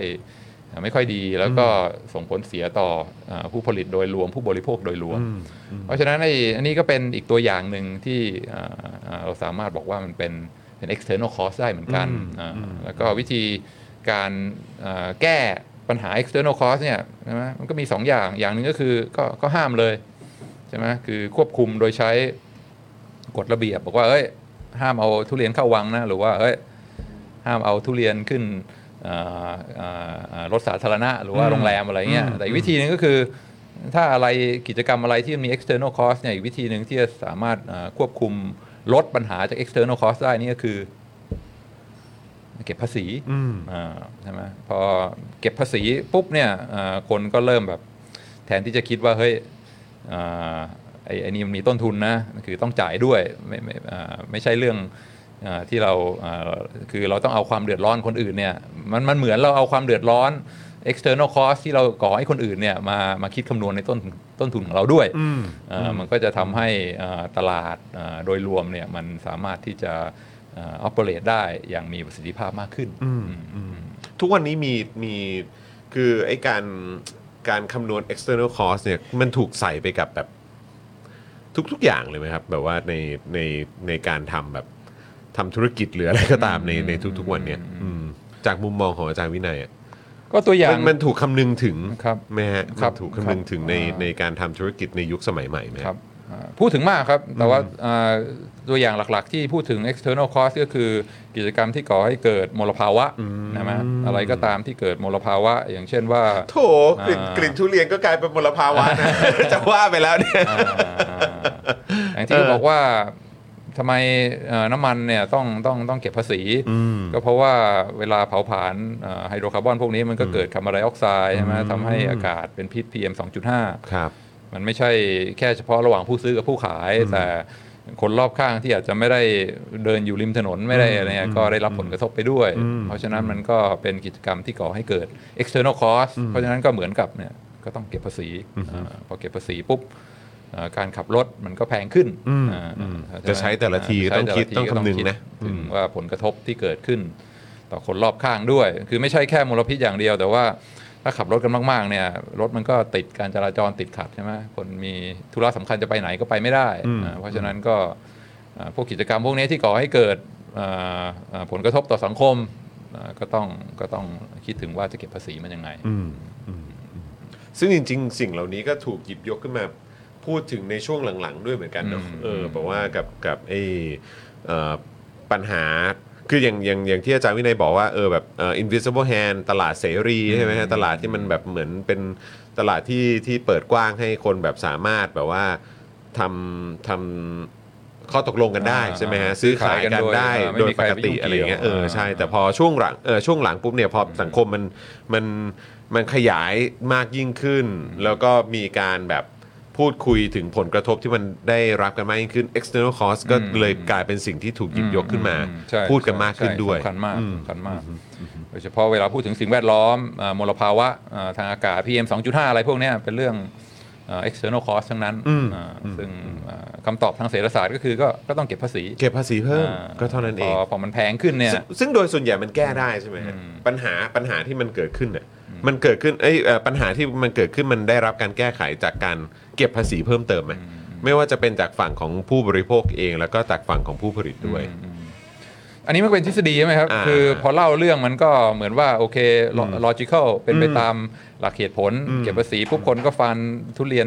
ต้นที่ไม่ดีทิ้งอะไรเงี้ยครับแต่ความจริงในรายละเอียดมันมีอะไรที่มากอากว่าจนั้นจะมากกว่านั้นใช่ไหมว่าคดโกงช่อลาดบังหลวงอะไรเงี้ยจะเก็บยังไงอ่าอะไรเงี้ยใช่ซึ่งรายละเอียดบางทีมันก็เอ่อไม่ไม่ไม่ดูแลให้ดีเนี่ยมันก็มันก็อาจจะไม่ได้ผลอย่างที่เราคิดไว้อืมอย่างบอกว่าเก็บภาษีน้ำมันอะไรเงี้ยเพื่อให้คนขับรถด้วยความระมัดอ่าน้อยลงไม่อืมอ่าลดลดการสร้างมลภาวะอ่า ที่ประเทศฝรั่งเศสก็เคยเนี่ยกลางตำราดูอาบอกว่าอ่าก็ต้องเก็บภาษีน้ำมันนะ เพราะว่ามันก่อให้เกิดอ่ามลภาวะทางอากาศปรากฏโอ้โหมาครงนี่เกือบโดนอืมโดนโค่นมีอะไรเยลโล่เวสอืมใช่ไหมครับที่ผมออกมาประท้วงบอกคว่ารับเฮ้ยแล้วจะให้เอ่อฉันไปทำงานยังไง ตอนเช้าเนี่ยต้องขับรถทุกวันอืมมีมีทางออกให้ไหมใช่ไหมอย่างบางประเทศเนี่ยเอ่อ ขนส่งสาธารณะไม่ค่อยมีประสิทธิภาพ คนไม่มีทางเลือกใช่ไหมไปทำงานก็ต้องขับรถต้องไงขับรถไงอืมแล้วก็อยู่ๆมาเปิดตำราอ้าวเก็บภาษีแพงๆอืมเอ่อคนก็บอกว่าอ้าวไม่ไม่ไม่มีทางออกให้ฉันแล้วจะจะทำยังไง เพราะฉะนั้นมีรายละเอียดมากกว่า แค่บอกว่าอ้าวเก็บภาษีตูมแล้วปัญหาก็จะเอ่อได้รับการแก้ไขอ่าแต่ว่าแต่ว่าไอเดียมันก็ยังมีประโยชน์อยู่ใช่ไหมครับแต่ว่าทั้งนี้ทั้งนั้นจะเก็บภาษีก็ต้องมีทางออกมีทางเลือกใช่ไหมก็ อ้าวก็มีมีรถสาธารณะที่มีประสิทธิภาพนี่คุณก็ไม่ต้องขับรถก็ได้เอ่อถ้าอย่างนี้เนี่ยมันก็มันก็ฟังได้ ค่อยมีทางออกให้หน่อยใช่เออครับผมโอ้โห นี่แค่เปิดมาด้วย external cost นะครับนะเราไปกันได้หลากหลายเรื่องมากเลยนะครับเนี่ยเอ่อบ้านผมอยู่นนทบุรียังไม่เคยกินทุเรียนนนท์เลยครับแหมคุณคุณ TH บอกมานะครับนะฮะเอ่อคุณวิเชษฐ์บอกว่าอาจจะมีปัญหาในอนาคตถ้าอะไรนะครับ สายพันธุ์ B คือผมไม่แน่ใจนะ ว่าหมายถึงเหลือหรือเปล่าผมไม่แน่ใจ ถ้าสายพันธุ์ B กี่สายพันธุ์แล้วติดไวรัสอ๋อใช่ใช่ครับคือคือบางทีถ้ามันเพียวแล้วเนี่ยคือมันมีสายพันธุ์เดียวเนี่ยเจอเชื้อโรคเจออะไรเข้าไปที่สายพันธุ์นี้มันสู้ไม่ได้ไงอ๋อคคืรัอบถ้าผมสายพันธุ์มันหลากหลายเนี่ยก็งทีราบเลยอ่าใช่ไหมฮะราบเลยใช่หมดใช่หมดเลยใช่ไหมครับ เหมือน เหมือนกล้วยในต่างประเทศที่เคยเกิดขึ้นใช่ไหมครับอ๋ออ่าคุณวิเชษฐ์ใช่บอกใช่มา good point เออ good point นะครับ คุณบรอกโคลีบอกว่าผมไม่ค่อยมีปัญหากับกลิ่นทุเรียนนะแต่ไม่ชอบสัมผัสเวลากินเท่าไหร่กินได้แต่แบบแข็งๆแบบที่สุกจนนิ่มนี่ไม่ชอบเลยนี่นะครับก็แล้วแต่รสนิยมนะครับอ่าบางคนครับกรอบผมกรอบๆนะฮะฮะบางคนต้องกินแบบว่าเละๆอ่าอ่าคุณกรณ์พี่บอกว่ากลิ่นจำเป็นต้องมีครับนะฮะจำเป็นต้องมีนะครับนะฮะ คุณซับใจซามบอกว่ามีกลิ่นดีไหมมันก็นานาจิตตังครับ แต่ส่วนตัวผมผมชอบแบบมีกลิ่นกรอบนอกเอ่อกรอบนอกนิ่มหรือเปล่านะฮะในเออนะฮะนิ่มในแช่ไว้ให้เย็นๆหน่อยเนี่ยจะฟินมากอ๋อครับคนที่มาใช้ตู้เย็นต่อก็ ตักน้ำแข็งใส่แก้ว เอ๊ะ ใช่ คือคุณผู้ชมผมแม่งเคยถึงขั้นว่าแบบ ทำไมน้ำนี่กูว่ากูปิดฝานะทำไมทำไมมันกลายเป็นเป็นน้ำดื่มกลิ่นทุเรียนเนี่ยเอออะไรอย่างเงี้ยเข้าใจว่าโอ้โหแล้วพอรู้เลยว่าช่วงนี้หน้าทุเรียนเนี่ยผมต้องไปซื้อไอ้คาร์บอนดูดดูดกลิ่นอะมาติดแบบ เยอะเป็นพิเศษอะส่วนคนใกล้ตัวก็ฟินไปแล้ว อ่า ผมก็แบบว่าเออก็ด้วยความเป็นประชาธิปไตย อยู่เรื่องเอออยู่ร่วมกับคนอื่นเออเขาเอามาไว้ก็เอาโอเคได้ แต่ขออย่างเดียวช่วยห่อไว้หน่อยห่อดีที่สุดละไม่ไม่ห่ออยู่เต็มที่แล้วแต่มันไม่อยู่จยังไงก็ริงไม่อยู่ยืนยันครับยืนยัน ครับผมเราก็ต้องอยู่ให้ได้อ่าครับผมนะอืม ตักน้ำแข็งใส่แก้วแล้ว เสียสละครับ เสียสละฮะกลิ่นติดไปในน้ำอะแม่เออใช่ไหมฮะ ใครที่ชอบกลิ่นลองไปกินทุเรียนพื้นบ้านดูครับเราจะรู้อ๋อส่วนตัวผมชอบกลิ่นทุเรียนครับ แต่กินไม่ได้เพราะเป็นเบาหวานอ่าโอเคครับผมโหนี่เรื่องทุเรียนนี่เราไปกัน นี่เราไปกัน 40 นาทีนะเรื่องทุเรียนเนี่ยโอ้ยตายแล้วเออนะฮะเอ้ยแต่ว่าขอบคุณคุณวิเชษฐ์ด้วยนะครับ พอหยิบยกเรื่องประเด็นของบางทีมันเหลือสายพันธุ์เดียวเหเนี่ลืยอสายพันธุ์เดียวนี่ก็มันก็ส่งผลด้วยเหมือนกันเนาะเออครับผม อะก็ดริฟต์ต่อไปเรื่องเรื่องอ่าสายพันธุ์คล้ายๆกันก็คืออ่าอ่าเชื้อโรคดื้อเอ่อดื้อยาอ่าครับผมคืออันนี้เนี่ยก็เป็นตัวอย่างที่ทันสมัยมากยิ่งขึ้น ที่เราเห็นกันทุกอ่าในในปัจจุบันปัญหาสำคัญมากครับซึ่งเกี่ยวกับ external cost เหมือนกันครับอ่าถ้าเข้าใจเรื่อง external cost แล้วเนี่ยก็สามารถเข้าใจได้ว่าไอ้เวลาเรารู้สึกคันคันคอเริ่มแบบเอ้ยมันจะไม่สบายหรือเปล่าวะถ้าแบบไปอ่า ร้านขายยาซื้อยาแก้อักเสบมากินเนี่ยโอ้โหอันนี้ก็เป็นตัวอย่างหนึ่งของ external cost เหมือนกันครับผมใช่ไหมเพราะเราคิดว่า เอ้ยก็เรื่องของก็ฉันกินคนเดียวอะาอืมนี่ก็ร่างกายของฉันความเจ็บป่วยของฉันเองอ่าก็ไปซื้อยาแก้อักเสบมากินครับ เพราะว่าอ่าพรุ่งนี้มีงานสำคัญต้องรีบต้องรีบตัดไว้มีอะไรต้องรีบตัดัดกไว้ไว้ก่อน คือกรณีเนี้ยมันไม่ใช่มันไม่ใช่เรื่องของคุณกับอ่าร้านขายยาแล้วครับมันมี external cost ต่อ ต่ออ่าคนรอบข้าง คนไม่รู้อีเหนอีโหนอีเหนใช่ไหมครับครับอ่าคือ เวลาใช้ยาปฏิชีวนะโดยอ่าไม่รับผิดชอบนะคือบางทีแบบ มันไม่ได้เป็นแบคทีเรีย มันเป็นไวรัส หรือว่ามันเป็นนิดๆหน่อยๆ กินน้ำอุ่นแล้วเข้านอนก็หายแล้ว แต่ไปซื้อยาปฏิชีวนะมากินเนี่ยมันมันก่อให้เกิด external cost ต่อคนรอบข้างอย่างอย่างสำคัญมากในปัจจุบัน เพราะว่า ไอ้พวกเชื้อแบคทีเรียในสิ่งแวดล้อมเนี่ยเวลาเรากินเอ่อยาปฏิชีวนะเข้าไป มันก็ได้รับการ expose อืมต่อยาพวกนี้ใช่ไหมอืมเอ่อทีละนิดทีละนิดเนี่ยมันก็จะค่อยๆเอ่อสร้างภูมิขึ้นมาเรียกว่าครับ mutation อืมซึ่งพักหลังๆเนี่ยการมิวเทชันมันจะเร็วมากอืมเร็วซะจนแบบอ่าไอยาปฏิชีวนะที่เคยใช้ได้อย่างมีประสิทธิภาพเนี่ยสักพักก็เอาไม่อยู่เรียกว่าแล้วเอาไม่อยู่แล้วครับคือแทบจะทำอะไรไอ้พวกเชื้อโรคพวกนี้ไม่ได้ครับ อืมอ่าอันนี้ก็คือลักษณะของ external cost สำคัญที่กำลังเกิดขึ้นในปัจจุบันอืมไปที่โรงพยาบาลใหญ่ๆเนี่ยจะมีวอร์ดเลยที่แบบว่าคนไข้ในวอร์ดเนี่ยเป็นอ่าติดเชื้อโรคดื้อยาอืมคือไม่ว่าเอายาปฏิชีวนะตัวไหนใส่เข้าไปเนี่ยแม่งเฉยหมดอืมซึ่งน่ากลัวมากครับผมอ่าไม่เจ้าทกสถานเนอะอ่าเออครับแล้วก็ถ้าไอ้พวกเชื้อโรคพวกนี้มันแพร่ออกไปนะ คือจบอะอืมเพราะว่าทุกวันนี้ที่เราอยู่กันได้ไม่ตายจาก โดนตะปูบาดหรือว่าผ่าตัดอะไรเนี่ยเพราะว่าเรามียาปฏิชีวนะที่มันมีประสิทธิภาพใช่ไหมอืมคือทุกคนเนี่ยต้อง rely on สำคัญมากในการรักษาชีวิตรักษาระบบสาธารณสุขของเราครับถ้าไอการมิวเทชันมันยิ่งเร็วขึ้นเท่าไหร่เนี่ยอืมคือความหายนะจะมาถึงพวกเราทุกคนครับอย่างอย่างเร็วมากขึ้นเท่านั้นอืมอืมเพราะฉะนั้นก็ก็เป็นอีกตัวอย่างหนึ่งที่จะต้องระมัดระวังเรื่อง external cost คือไม่ใช่เรื่องระหว่างผู้ซื้อกับผู้ขายต่อไปแล้ว มันเป็นเรื่องที่จะต้องเอเข้าไปหาทางแก้ไขยังไงดี คือตอนอันนี้อันนี้ผมก็ไม่แน่ใจนะเออว่าว่าแบบจะแก้ไขทางไหนมันถึงจะเวิร์กสุดแต่แค่แต่แค่รู้สึกว่าโอ้โหโดยเฉพาะคืออย่างเราเองอะอันนี้อันนี้เปรียบเทียบจากตัวเองก่อนละกันนะครับเออหรือว่าจากแบบจากเนี่ย การเน้นย้ำจากคนในครอบครัว แล้วก็จากเอ่อคนที่เรารู้จักเนี่ยอ่าเขาก็มักจะบอกเหมือนกันว่าจะไปซื้อยาแก้อักเสบทานเองเนี่ยเออมันมันมันไม่ดีนะอืมอะไรอย่างเงี้ยเออคือแบบว่าใช่ก็คือว่าก็สามารถไปร้านขายยาแล้วก็เขาถ้าที่ร้านเขาขายเนี่ยเขาก็อาจเอ่อเขาก็สามารถจ่ายยาให้ได้อืมแต่ว่าจะให้ดีเนี่ยควรจะไปพบคุณหมออมปรึกษาคุณหมอก่อนว่าอืมเออแบบควรจะอืม ควรจะเอ่อทานยาแก้อักเสบไหมอืมจำเป็นหรือเปล่าจำเป็นหรือเปล่าอะไรแบบเนี้ยเออทานถ้าก็ต้เกิอดงทานให้หมดอ่าถ้าทานอ่ก็ต้องทานให้ครบด้วยอ่าครบโดสใช่ไหมครับ ที่เขาจ่ายออกมาแล้วก็อะก็ให้คุณหมอเป็นคนจ่ายยาให้หรือว่าอาจจะออกใบอ่าเขาเรียกว่าอะไรใบจ่ายยาใบสั่งยาใช่ไหม prescription เอออ่า prescription ใช่ไหมฮะเพื่อให้เราไปซื้อที่ร้านขายยาอืมดีกว่าไหมอืมอะไรแบบเนี้ยเราก็เลยคิดว่าเออแบบจริง ๆ แล้วการจะซื้อ ยาปฏิชีวนะได้เนี่ยควรจะให้คุณหมอเนี่ยเป็นคนเป็นคนเหมือนเขียนใบสั่งยาให้ไหมอืมหรือว่าเป็นคนจ่ายยาให้ไหมอืมมันจะดีกว่าอืมอะไรอย่างเงี้ยเอออ่าใช่ใช่ถูกต้องอืม ก็คือในในในในต่างประเทศในในประเทศที่พัฒนาแล้วเนี่ยจะซื้อได้ต้องมีต้องมีต้องมีใช่ไหมต้องมี prescription ใช่ไหมฮะใช่ไปไปตามร้านขายยาอะไรครับแล้วก็ไปขอยื้อซื้อยาแก้เขาอักไม่เสบขายไม่ได้เขาไม่อ่าขายอืมซึ่งอันนี้มันก็คล้าย ๆ กับว่าเป็นเป็นเป็นเป็นการเก็บภาษีใช่ไหมครับเพราะว่าถ้าจะซื้อยาปฏิชีวนะเนี่ยหนึ่งต้องเดินทางไปหาหมอออืมต้องพบแพทย์สองต้องอ่าต้องจ่ายค่าอ่าพบตรวหจมออมต้องจ่ายค่า prescription อ่าเพราะฉะนั้ครันบกว่าจะ ไปถึงเข้าถึงยาปฏิชีวนะได้เนี่ยมันหนึ่งมันมันมันมันขั้นตอนเยอะมันเสียเวลาใช่ไหมเวลาก็เป็นเงินเป็นทองครับสองมันต้องเสียค่าเดินทาง มันต้องเสียค่า prescription อะไรทั้งหลาย เพราะฉะนั้นมันก็เหมือนกับว่ายาปฏิชีวนะไม่ใช่ราคาเท่านี้นะมันอืมมันราคาสูงขึ้นกว่าอืมกว่าที่อ่าอ่าทั่วไป เพราะฉะนั้นกว่าที่จะเข้าถึงได้เนี่ยมันมันแพงขึ้น การใช้มันก็จะลดน้อยลงครับแล้วก็เอ่ออัตราการดื้อยามันก็จะช้าลงครับซึ่งอันนี้ก็คือไอเดียทางเศรษฐศาสตร์เหมือนกันอืมอะไรที่มี external cost ทำให้เกิดผลกระทบต่อสังคมรอบข้างเนี่ยต้องหาวิธี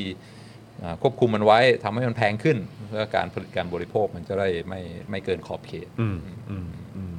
โหแต่ว่าเรื่องยานี่ก็เป็นแบบถ้าเปรียบเทียบคือของบ้านเรานี่คือ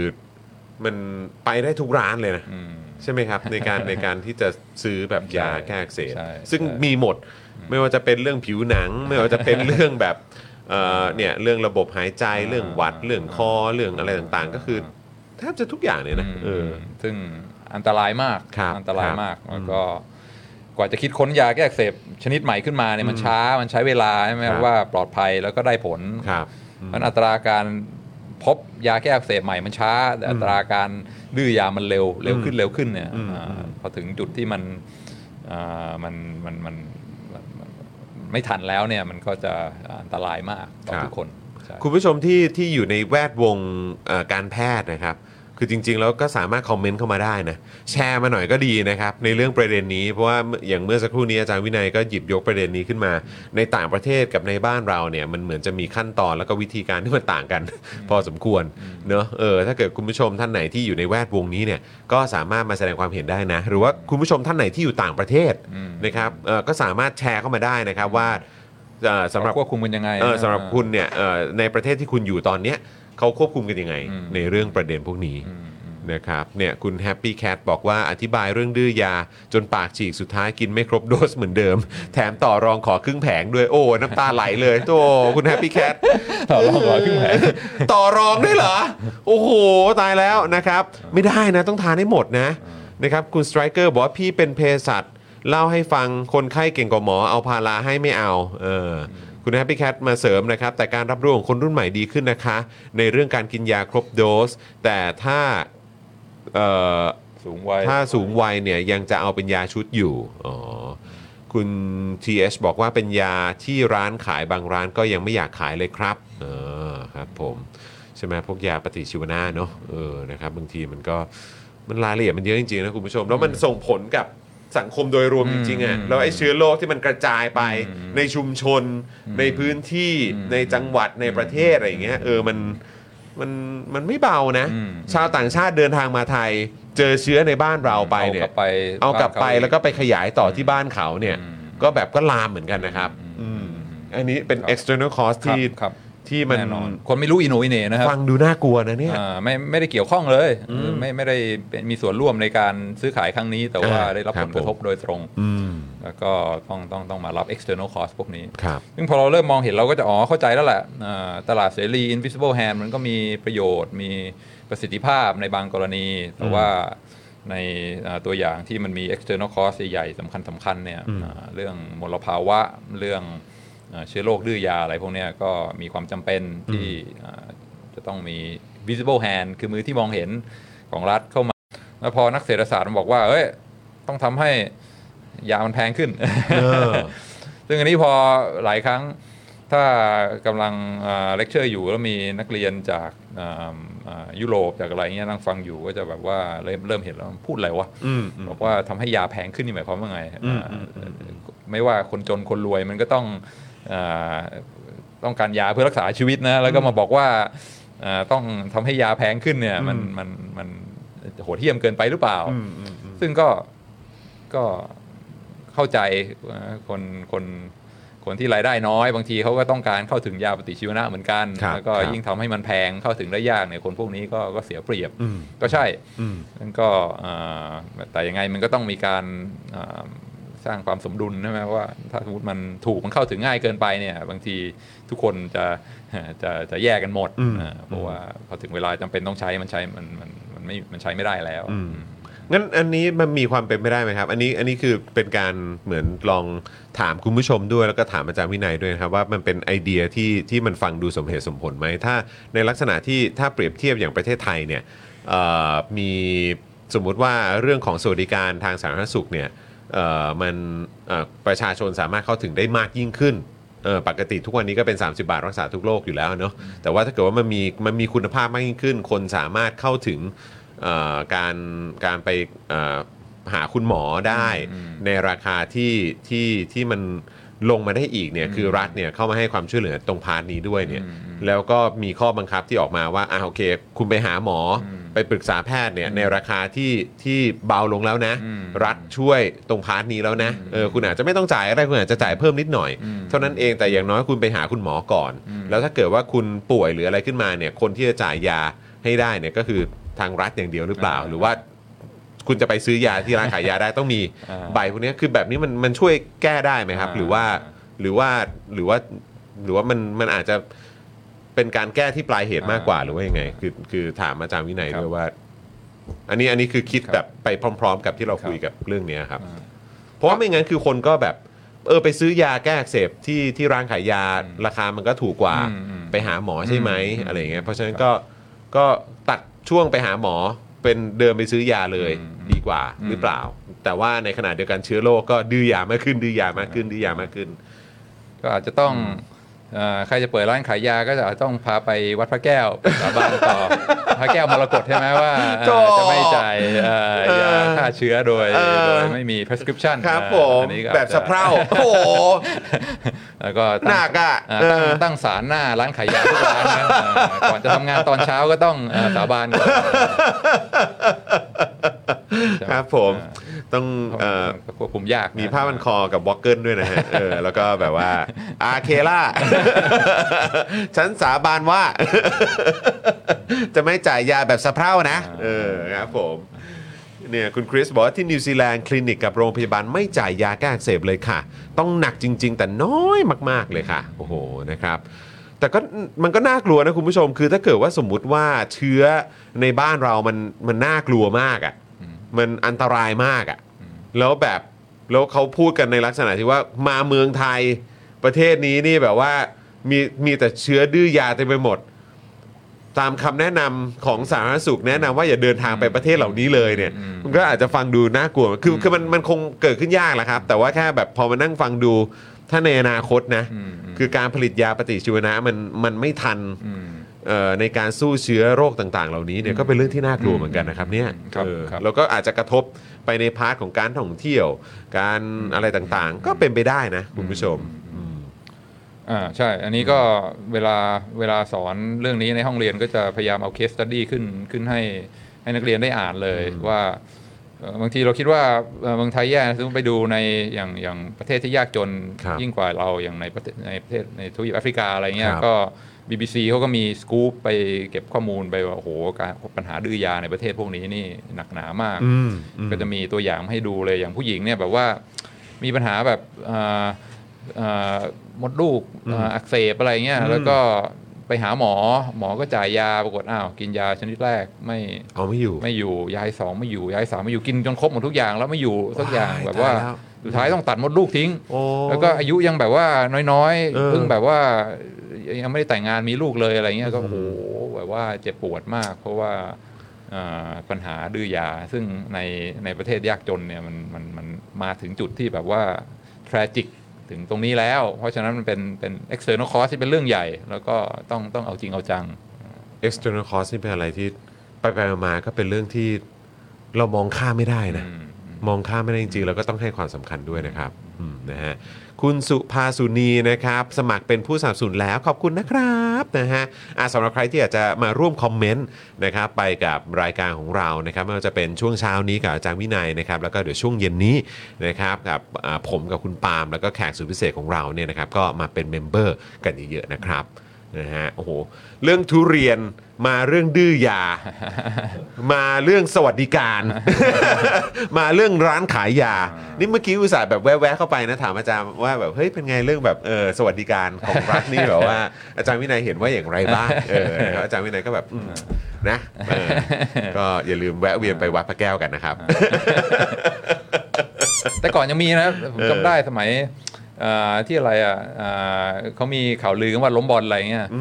เอ่อปิยพงษ์ผิวอ่อนยังต้องไปสาบานเลยอ๋อว่าเอ่อโหุยแต่ก่อนก็ยังไม่ต้องแต่ยังก่อใช้นได้หรออยู่กทุกวันนี้ก็ยังอ๋อยังมีมีนะพูดอ่ายัยังมีอยู่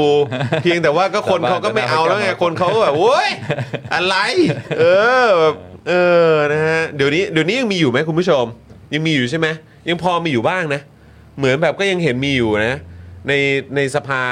ในช่วงปี 2 ปีที่ผ่านมาก็ยังมีบอกอยู่เลยนะว่าท้าท้าไปสาบานที่หน้าวัดพระแก้วอะใช่ยังมีอยู่นะฮะเออยังได้อยู่ยังได้ได้ยังพอได้อยู่ได้ยังพอได้อยู่ ยังเห็นตามหน้าข่าวได้อ่ายังยังยังยังอ่าแบบทำออกมาให้เป็นพาดหัวได้อยู่นะครับเออแต่ถามว่าคนยังคนยังเชื่อไหมอันนั้นก็คงอีกเรื่องหนึ่งอืมครับอ่าอ่า กรณีศึกษาสุดท้ายครับอ่า last one case study อ่าอืมจากประวัติศาสตร์เหมือนกันครับเรื่อง external cost เนี่ยแหละที่อ่าอาจจะทิ้งไว้ให้อ่าจอห์นแล้วก็อ่าผู้ชมคบคิดนิดหน่อยเอาละครับอันคุณนี้ผู้ก็ชมเป็นกรณีศึกษาเกี่ยวกับอ่าอ่าอากาศเป็นพิษก็คือมลภาวะทางอากาศครัอับนนี้คือที่โรงไฟฟ้าที่แม่เมาะอ่าครับผมอ่าที่แม่เมาะที่ลำปางนะครับอืมอันนี้ก็เป็นโรงไฟฟ้าใช้ถ่านหินครับอ่าถ่านหินลิกไนท์ซึ่งครับเป็นถ่านหินเกรดต่ำ เวลาเผาเนี่ยมันจะมีมลภาวะเป็นอันตรายต่อสุขภาพจริงๆครับโดยเฉพาะอืม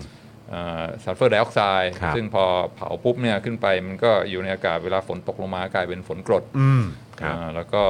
อ่าโรงไฟฟ้าเรียกว่าแม่ม้อนี่เป็นโรงไฟฟ้าใหญ่อ่าผลิตไฟฟ้าจำนวนมากอ่าเริ่มอ่าอ่าเดินเครื่องตั้งแต่ปีสองสองห้าสองหนึ่งอะไรเงี้ยอืมคืออมตอนตอนผมเพิ่งเกิดนะครับค่อยๆเริ่ม ครับอ่าดำเนินการแล้วก็อยู่มาเรื่อยๆเรื่อยๆค่อยๆ ปล่อยซัลเฟอร์ไดออกไซด์ออกมาเรื่อยๆ จนถึงเราประมาณปีสักสามห้าอะไรเงี้ยคือมาสักสิปีเนี่ยมันก็ถึงจุดที่แบบว่าถึงลิมิตแล้วอะ่ะคือสิ่งแวดล้อมมันมันมันมันรับได้ถึงถึงจุดนั้นอืมพอถึงปีสามห้าแบบกำลังเริ่มผลิตไฟฟ้าได้อย่างเต็มที่ส่งเข้ากรุงเทพมหานคร ใช้ไฟฟ้ากันอย่างเต็มที่ปรากฏว่าเอ่อถึงจุดที่แบบคนในพื้นที่ไม่ไหวแล้วอืม ฝนกรดตกลงมานี่แบบอ่าอ่าการเกษตรเสียหาย ป่าไม้สักอะไรแถวนั้นก็ได้รับความเสียหายพวกอ่าสัตว์เลี้ยงปศุสัตว์อะไรทั้งหลายก็ได้รับผลกระทบหมดเลยอ่าครับแล้วก็คนหายใจพวกนี้ก็เข้าป่ไปวยนี่ก็ด้แบวยบอ่าเกิดโรคทางเดินหายใจครับอ่าต้องคือแบบเป็นเป็นร้อยร้อยๆคนนะอ่าป่วยพร้อมกันอากาศหายใจไม่ได้เลยที่ที่แม่เมาะนี่แย่มาก แล้วก็กฟผนี่แบบว่าโดน ประนามมากว่าโอ้โหอืมทำงี้ได้ไง คนในอืมพื้นที่เขาอืมได้รับความความความยากลำบากมากอ่าคุณผู้ชมไปดูย้อนหลังได้นะอืมในเจอข่าวตื้นก็เคยทำเรื่องนี้ไว้อ่าหลายครั้งนะครับพูดถึงกรณีที่เกิดขึ้น ผลที่ตามมานะครับ ไปจนถึงเรื่องของแบบเอ่อคดีความด้วยเหมือนกันอ่านนะครับ ก็ไปดูในเจอข่าวตื้นย้อนหลังได้นะอืมซึ่งอันนี้ก็คือ external cost ใช่ไหมอืมอ่าผู้ผลิตก็คือกฟผ ผู้ใช้ไฟฟ้าส่วนใหญ่ก็คือในในในเมืองใหญ่อืมอ่าครับซึ่งผมโรงไฟฟ้าพวกนี้ผลิตกระแสไฟฟ้าส่งส่งมาให้คปรับรากฏว่าคนในชุมชนเป็นเรียกว่า third party อืมอ่าเป็นผู้ที่ได้รับม่อิโนผลกระทบอิเน่ได้รับผลกระทบโดยตรง external cost ที่แพงมากครับอืมก็อืมอ่ามีคนไปศึกษาบอกว่าเฮ้ยมันมันเท่าไหร่ว่า external cost เนี่ยถ้าสมมติปล่อยอ่าอากาศมลพิษพวกนี้ไว้ต่อไปเนี่ยมันมันมันจะ มันจะคิดเป็นตัวเงินมาเท่าไหร่อืม external cost ต่ออชุมชนเขาก็ไปดูอ่าจำนวนผู้ที่ที่อ่าได้รับผลกระทบอ่ามีคนมีโรคทางเดินหายใจกี่คน ต้องไปโรงพยาบาลอ่าขาดงานกี่วัน ความอ่าทุกข์ทรมานเจ็บป่วยจากอ่าโรคนี้อ่าคิดเป็นตัวเงินเท่าไหร่นะก็อ่าบวกลบคูณหารออกมา แล้วก็คิดถึงค่าเสียหายอาต่ออา การเกษตรต่อปศุสัตว์ ก็บวกรวมเข้าไป คิดค่าเสียหายต่ออาต้นไม้สักในพื้นที่คือไม่ใช่แค่ในแม่เมาะนะแต่ว่าในอ่าจังหวัดใกล้เคียงอ่าก็ครับโดผนมฝนกดเข้าไปด้วย ไม้สัคกรับนี่ก็อ่าเรียกว่าเซนซิทีฟต่อฝนกดมากอืมก็เกิดความเสียหายก็ก็บวกรวมเข้าไปบอกว่าอ่าถ้าดูว่า 10 ปีเนี่ยอ่าปล่อยให้โรงไฟฟ้าแม่เมาะปล่อยอ่าอ่า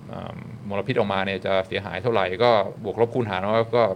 อ่าอันนั้นปี 35 นะอืมก็ประมาณอ่าเกือบ5,000 ล้านบาท external cost ซึ่ง คนคนในพื้นที่ต้องเป็นคนผู้รับอ่าผู้ผลิตผู้บริโภคอ่าไม่ไม่ไม่ได้อ่ารู้สึกรู้สาอืมอืมก็คือเป็นการเป็นการผลักอ่าต้นทุนอ่าความยากลำบากให้คนไม่รู้อิโหนอิเหนในอืมพื้นที่อืมก็ณเวลานั้นคือถือว่าไม่ได้มีการคิด external cost ใช่ไหมฮะ ตั้งแต่ปี 21เนี่ยตอนนั้นไม่ได้มีการอ่าไม่ได้คิดไม่ไม่ได้คิดไม่ได้มีการคิดเนอะอ่าเออครับผม คือถ้าออกมาไม่ไม่ได้ถึงจุดที่มันเรียกว่า tipping point เนี่ยบางทีมันก็ไม่ได้เกิดอะไรที่มันร้ายแรงมากครับมันก็อาจจะไอไอบ้างนิดหน่อย ตอนนั้นก็ไม่ได้มีการคำนึงถึงจุดนี้แต่พอกัมานถึง tipping point เนี่ยมันแบบว่าจากที่แบบเออพอได้พอได้มันกลายเป็น disaster เลยอืมอ่าอืมอืมก็บอกว่าเฮ้ยอันเนี้ยคิดได้นะออกมาเป็นตัวเงินได้เลยว่าเอ่อ มันสร้างความเสียหายเท่าไหร่ครับห้าพันล้านบาทในอืมสิบปีข้างหน้าห้าพันล้านบาท5,000ล้านบาทอืมครับซึ่งปีสามห้าก็ก็เป็นเป็นตัวเงินที่มาก ใช่ใช่ใช่ก็เอ่อกฟผก็แน่นอนเอ่อแบบว่าเสียหน้ามากแล้วก็เอ่อเป็นข่าวอะไรเงี้ยไม่ไหวก็เลยบอกว่าโอ้ยไม่ได้ละต้องต้องลงทุนในการอ่าอ่าไปซื้อไอ้สครับเบอร์มาติด คือคล้ายๆเป็นตัวกรองตัวกรองมอ่าครับก่อนผมที่จะปล่อยอา ของเสียออกไปนี่ก็ต้องกรองก่อนอืมแล้วก็อ่าก็ต้องใช้อ่าอ่าอ่าหินปูนอืมมามามากรองนะครับพอกรองเสร็จก็จะกลายเป็นอ่าแร่ยิปซัมอืมซึ่งยิปซัมในความจริงมันก็เอามาใช้ทำเป็นวัสดุอ่าก่อสร้างได้อืมอืมแต่มันก็จะเป็นเหลืองๆนะเพราะว่ามันไอ้กำมะถันใช่ไหมครับมันก็ไม่ค่อยสวยเท่าไหร่ก็ใช้ใช้ไม่ค่อยได้เท่าไหร่อืมแต่ว่าพออาทำการกรองแล้วเนี่ยไอไอ by product ที่ออกมาก็คือ ถ้าเอาซัลเฟอร์ไดออกไซด์ออกเนี่ยพอกรองเสร็จมันก็จะอ่าคายคาร์บอนไดออกไซด์ออกมาแทน ซึ่งก็คือเป็นอ่าก๊าซเรือนกระจกใช่ไหมก็ครับทำให้เกิดอ่าภาวะโลกร้อนอืมมันมันก็ไม่ได้อ่าแก้ปัญหา 100%แต่อย่างน้อยไอ้ซัลเฟอร์ไดออกไซด์ที่ทำให้เกิดฝนกรดทำให้คนป่วยมากๆเนี่ยมันก็แบบลดลงมาก ซึ่งก็ลงทุนเอ่อมหาศาล คือไม่ใช่แค่ซื้อเทคโนโลยีมาติดตั้งเท่านั้น แต่ยังต้องทุกปีต้องซื้อ input พวกอ่าหินปูนพวกอะไรมาใช้ในการอ่าอ่ากรองอากาศเสียออกมา ซึ่งภายใน 2-3 ปีเนี่ยก็ถือว่าประสบความสำเร็จมากซัลเฟอร์ไดออกไซด์ในอากาศก็ลดหวบลงมาอ่ามากจนจนอ่าเรียกว่าก็ค่อนข้างอ่า manageable อืมอ่าก็เป็นการรักษาหน้าที่ครับสำคัญมากของของของการไฟฟ้าฝ่ายผลิตอืม ก็เป็นตัวอย่างหนึ่งว่า external cost นี่เป็นเป็นเป็นเรื่องที่หนักหนาสาหัส คิดออกมาเป็นตัวเงินได้ใช่ไหมคนเราขาดงานวันหนึ่งต้องไปหาหมอเสียค่ายาอ่าต้องบวกค่าความเจ็บป่วยทรมานเนี่ยอย่างเช่นว่าถ้าสมมติว่าขาดงานไป 2 วันแล้วก็อ่าต้องไปหาหมอเสียเงินค่ายาเท่านี้อะไรเงี้ยรวมๆกันพันหนึ่งอืมอ่ารวมค่าแรงแล้วก็ค่ายาค่าอะไรพันหนึ่งเนี่ยบอกว่าอ้าวมันไม่ใช่แค่ไม่ใช่แค่ขาดงานกับ จ่ายยานี่แต่มันมันเจ็บปวดทรมานด้วย เพราะฉะนั้นค่าเสียหายมากกว่าพันหนึ่งเนี่ยอืมก็เบิ้ลไปเลยเป็นสองพันอะไรเงี้ยก็ก็ต้อง make assumption อะไรเงี้ยนะเป็นบวกบวกๆอ่าหาอ่าต้นทุนเข้าไปว่าเออมันมันมันเท่าไหร่อืมอ่าทีนี้อ่าก็มีคนไปอ่าก็คิดคำนวณ benefit แล้วใช่ไหมจากการที่อ่าลดปัญหา external cost เนี่ยก็สามารถอ่าหลีกเลี่ยงอ่าปัญหา external cost ได้ประมาณ 5,000 ล้านในรอบในใน10ปีอ่าบอกว่าอ้าวแล้วต้นทุนในการในการอ่าอ่าติดตั้งแล้วก็ดำเนินการตัวกรองไอ้ซัลเฟอร์ไดออกไซด์เนี่ยมันมันประมาณเท่าไหร่ อันนี้ก็ไปอ่าดูบัญชีว่าต้องลงทุนเท่าไหร่ในการติดตั้งเครื่องพวกนี้แล้วบางทีไอ้ตัวอ่าสร้าง ไฟฟ้าเนี่ยบางทีมันก็ค่อนข้างเก่าใช่ไหมถ้าจะติดเครื่องกรองเนี่ยมันก็ต้องมีการอัปเดตมีการปรับปรุงอืมอะไรก่อนที่อืมก่อนที่จะถึงเวลาที่จะอัปเดต แล้วก็มีต้องต้องต้องจ้างคนต้องซื้อพวกอ่าอ่าวัตถุดิบมาเพื่อเพื่อใช้ในการอ่า process การกรอง อันนี้ก็บวกลบคูณหารออกมาก็อ่าต้นทุนทั้งหมดในการติดตั้งแล้วก็อ่าลด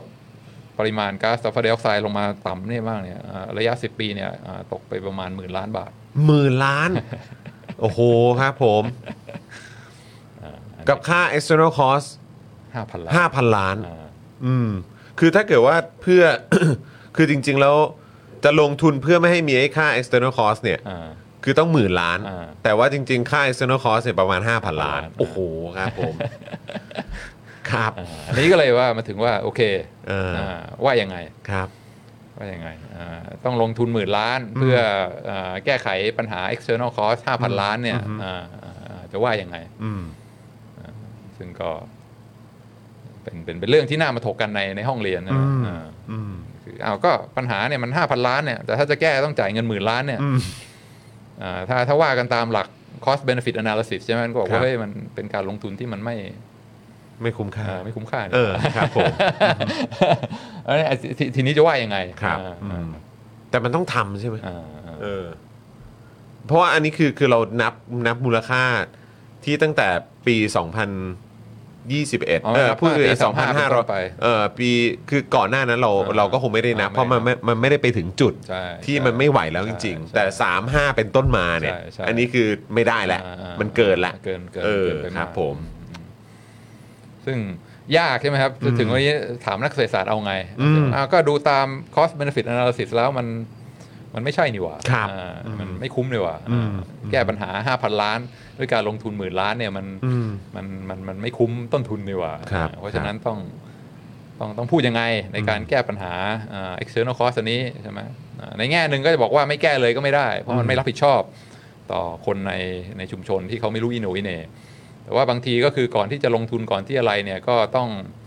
ต้องต้องบวกลบคูณหารให้ดีด้วยใช่ไหมบางทีว่าอ่าตั้งแต่ก่อนปี 2000เอ้ย2521 แล้วาคืออ่าก่อนจะลงทุนตอนนั้นคือจริง ๆ ก็ควรจะคิดเรื่องนี้ไว้อยู่แล้วาอ่าอ่าไม่งั้นความเสียหายมันจะตามมาอืมอืมแล้วก็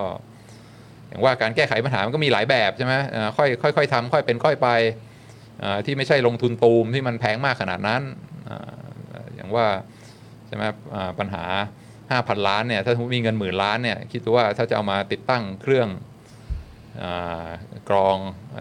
สารพิษ หรือว่าจะเอาเงินบางส่วนไปแจกเป็นค่าชดเชยความเสียหายให้ชาวบ้านเขาบ้างเนี่ยบางทีมันอาจจะลด ลดมลภาวะช้าลงหน่อยอืมแต่มีการแจกเงินอืมเอ่อช่วยอืมเอ่อเยียวยาชาวบ้านเยียวยา มันก็อาจจะเป็นการแก้ปัญหาที่มีประสิทธิภาพมากขึ้นอืมแต่ทั้งนี้ทั้งนั้นอ่า external cost เนี่ยสุดท้ายมันก็ต้องคิดออกมาเป็นตัวเงินว่าปัญหามันอยู่ที่ไหนขนาดเท่าไหร่ เราจะใช้ต้นทุนเท่าไหร่ในการแก้ปัญหานั้น แล้วก็พยายามทำให้ต้นทุนกับประโยชน์ที่ได้รับเนี่ยมันมันสมน้ำสมเนื้อกันอืมอ่าต้องมีการวางแผนอย่างอย่างอย่าง อย่างรัดกุมอืมนะเพราะบางทีมีปัญหา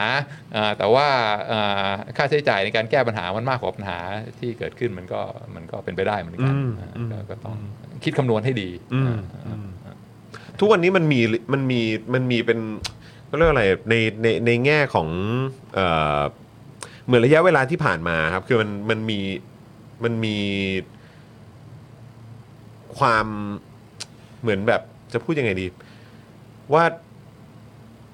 คุณต้องคิดเรื่อง external cost เนี่ยควบคู่ไปด้วยนะกับสิ่งอะไรก็ตามที่มันอาจจะเป็นแบบอะในเรื่องของพลังงานอืมอืมในเรื่องของหรือแม้กระทั่งใช้โรงงานตั้งโรงงานอุตสาหกรรมอืมอืมอืมหรือว่าจะมีอะไรขึ้นมาตั้งใหม่อืมทำอะไรก็ตามในพื้นที่ชุมชนที่มันอยู่ใกล้เฉียวคนอื่นคือมันอืมอืมมันมันมันจะต้องมี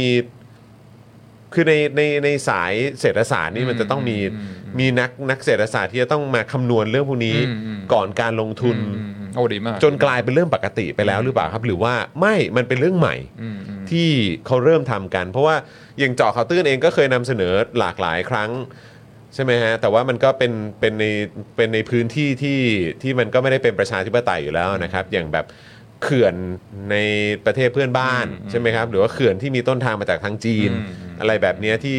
external cost มีแน่นอนอืมอืมใช่ไหมฮะสภาพแวดล้อมที่ถูกทำลายไปอืมสายพันธุ์ปลาอืมคนทำมาหากินอืมที่เขาจะเป็นอ๋อชาวดีปมากระมงดีมากในพื้นที่ดีมากใช่ไหมครับ หรือแม้กระทั่ง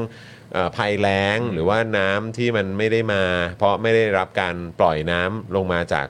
จากทางเหนืออะไรอย่เงี้ยจากจีนจีนก็มีเขื่อนไม่รู้กี่ใช่ก็กันกันกันกันกันกันกันมาหมดใช่ไหมฮะแม่แม่แม่น้ำโขงก็ได้รับผลกระทบ คนก็ได้รับผลกระทบด้วยเหมือนกันสิ่งมีชีวิตสภาพแวดล้อมก็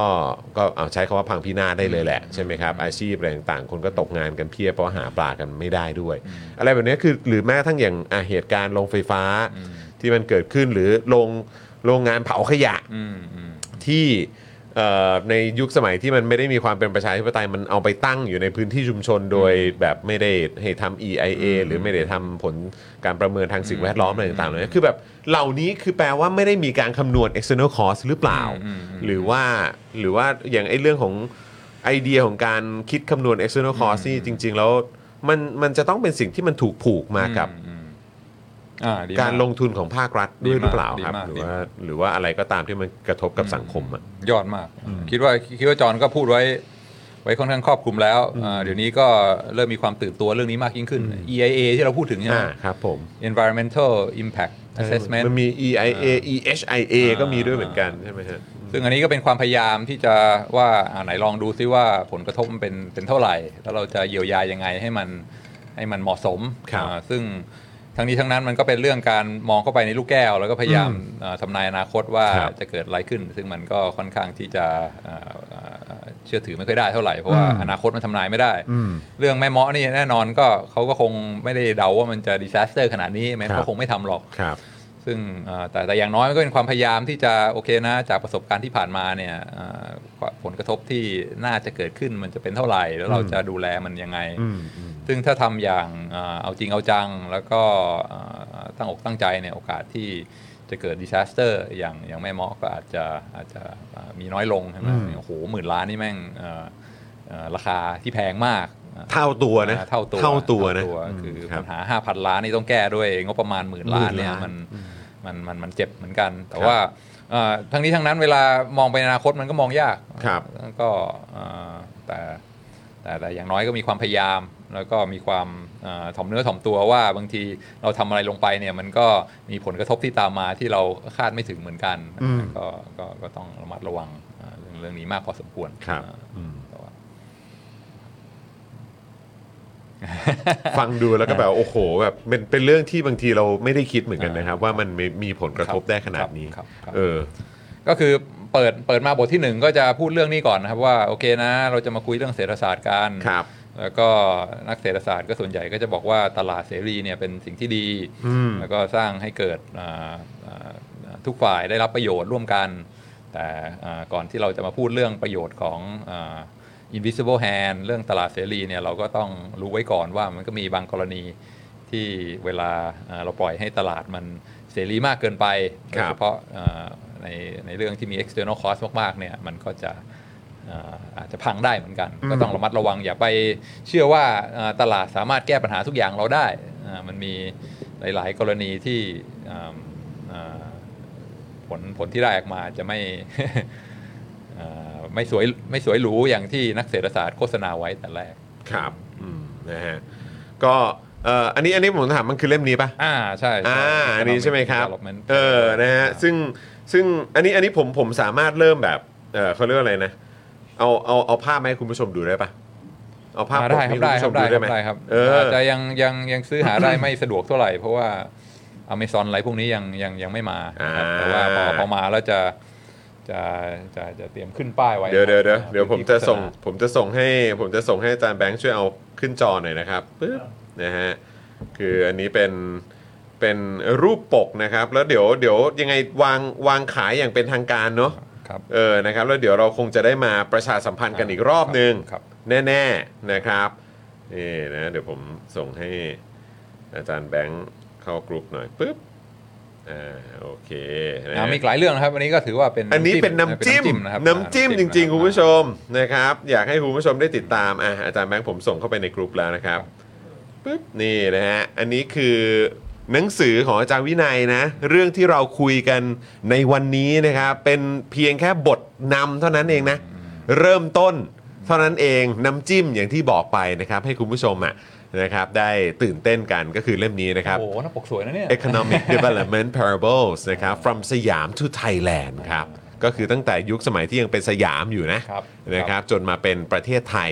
ในปัจจุบันนะครับ โดยอาจารย์วินัยวงศ์สุรวัตรเนี่ยแหละครับผม ใครชอบสไตล์ดิฟดิฟนะครับครับ อ่าเริ่มที่ทุเรียน อ่าไปจบที่ยาแก้อักเสบนะครับอ่า แหมอย่าใช้คำว่าดิฟเลย ใช้คำว่าแบบอ่านแบบเพลินเออเพลินเออใช่ไหมฮะเพราะว่าดิฟนะครับ เออแต่ว่าแต่ว่าจะบอกว่าเป็นดริฟต์ก็อาจจะได้นะ เพราะว่าก็มีหลาย ๆช็อตหลายจังหวะก็โอ้โหตื่นเต้นนะอ่าเออนะมีการแบบอยู่แวบเนี้ยาโอ้โหแบบว่ามีเออทุเรียนไปอยู่บนหัวได้นะอะครับ เออมามาได้ยังไงวันเนี้ยเออนะคุณผู้ชม จริง ๆ อยากให้ติดตามกันถ้าใครชอบโม้นะครับ มีแบบว่านักเรียนจะคุยเรื่อง external cost แล้วแบบว่าโม้ไปเรื่อยนะครับมันเออมีมีมีเกรดมีอะไรให้เอาไปโม้ได้เออฮะต้องติดตามต้องติดตามแต่ว่าคือจริงๆ เมื่อสักครู่นี้ผมลองเสิร์ชเข้าไปเนี่ยจริงๆแล้วเริ่มเริ่มมีให้สั่งได้บ้างแล้วอ่านะครับเริ่มมีให้สั่งได้บ้างแล้ว แต่ว่าอาจจะต้องสั่งจากต่างประเทศอ่านะครับแต่ว่าเดี๋ยวยังไง เดี๋ยวรอให้มันมีการแบบ เอ่อเขาเรียกวางกระจายก่อน วางขายอะไรทำเอ่อทำการตลาดเสร็จเรียบร้อยอะไรต่างๆ แล้วเนี่ยเดี๋ยวคุณผู้ชมเนี่ยจะได้ติดตามแน่นอน แล้วก็เดี๋ยวคงจะต้องมีการหยิบยกหนังสือเล่มเนี้ยนะครับเอามาชูกันในรายการเปิดดูกันนะครับเกี่ยวกับประเด็นไหนที่ ครับขอบคุณมากนะครับอยากให้คุณผู้ชมได้โอ้โหสาวได้ติดตามมาด้วยขอบคุณมากนี่ต้องเอาขึ้นเลยนะครับ เล่มนี้ไปติดตามกันได้เลยนะครับ เล่มนี้ใช้ใช้เวลาเขียนอยู่นานแค่ไหนอาจารย์วินัย โอ้ความจริงเนี่ยเอ่อ ไอเดียนี่ผุดขึ้นมาตั้งแต่ตอนเอ่อน้ำท่วมอะนะครับครับอ่าปีตอน54อะอ่าฮะปีห้าสี่อ่าก็ครับตอนนั้นก็ไปอยู่ชะอำกันผมก็ครับอ่าเดี๋ยวลองเขียนดูหน่อยไอ้พวกเอ่อเรื่องสนุกสนุกๆเนี่ยลองอ่าเขียนก็เขียนเขียนหยุดหยุดเขียนเขียนหยุดหยุดนะครับครับผมอ่าจนแบบถึงจุดนึงก็ขี้เกียจเขียนละอ่าก็ได้คุณพ่อเนี่ยถามว่าเฮ้ยครับเมื่อไหร่เขียนเสร็จสักทีเออก็โดนอาจารย์โควิดอ่าเร่งเหรอครับเนี่ยเออครับผมก็เลยมาจี้นะค่อยๆมาจี้อ่าอืมจนเนี่ยแหละครับคิดว่า กำลังจะเป็นคุณพ่อแล้วอ่าต้องรีบอ่าทำอะไรให้เสร็จอ่าอย่าเหลืออ่าค้างคาไว้เออก็เลยอ่า ก็แปลว่าอันนี้ก็คือเขียนเสร็จก่อนที่น้องคริสจะมา อ่าใช่สิใช่เออ ใช่ใช่ใช่นะครับ เพราะว่าจำได้ว่าเหมือนแบบตอนนั้นคุยกันเรียบร้อยแล้ว ว่าหนังสือเสร็จเรียบร้อยแล้วนะครับ เพียงแต่ว่ายังไม่ได้ยังไม่ได้วางขายเท่านั้นเองะครับ เป็นภาษาอังกฤษนะครับ อ่านง่ายอ่าอ่าศัพท์แบบว่าตรงไปตรงมาอ่าแล้วก็ครับผม อ่าเรื่องพวก เกร็ดเกร็ดหม่อมคึกฤทธิ์อะไรพวกนี้นี่มาเต็มนะครับเพราะฉะนั้นเพราะฉะนั้นก็คือพูดพูดเรื่องราวในในบ้านเราเนี่ยแหละครับคุณผู้ชมครับถ้าใครสอนเศรษฐศาสตร์แล้วก็มีแต่ตัวอย่างของอเมริกันของยุโรปเนี่ยก็อันนี้ก็อาจจะเป็นรีซอสที่เอามาอ่าใช้ร่วมได้ อยากได้ตัวอย่างที่มันเกิดขึ้นในบ้านเราอะเนาะเออนะครับแล้วก็หยิบมาเป็น case study นะครับให้กับนักเรียนในคลาสนะครับหรือว่าใครที่อยากจะมองเห็นอ่าเรื่องของหลักทางเศรษฐศาสตร์นะครับมามาอ่าเทียบกับ บริบทที่มันเกิดขึ้นในบ้านของเรามากยิ่งขึ้นเนี่ยเล่มนี้น่าสนใจ ขอบคุณมากครับ เล่มนี้น่าสนใจนะครับนี่คุณพลอยรุ้งนะครับเอ่อคุณดีเคนะครับถามว่าอันนี้ภาษาอังกฤษทั้งเล่มปะคะเออนะครับทั้งเล่มนะฮะทั้งเล่มนะครับแต่ผมก็เชื่อนะว่าในอนาคตอะต่อไปอะก็อาจจะออกมามีเป็นเวอร์ชั่นไทยก็ได้ใครจะไปรู้นะครับแต่ว่าก็อย่างที่อาจารย์วินัยบอกเฮ้ยเอ่อไม่ได้ใช้เอ่อเขาเรียกอะไรภาษาที่มันยากจนเกินอ่านไปง่ายครับอ่านง่ายครับใช้คำว่าอ่านง่ายแล้วกันนะครับไม่ต้องกังวลนะครับผมนะฮะเอ่อ คุณธนาโนนถามว่า โอ้โห 12 ปีเลยเหรอ ไอเดียมาตอนปี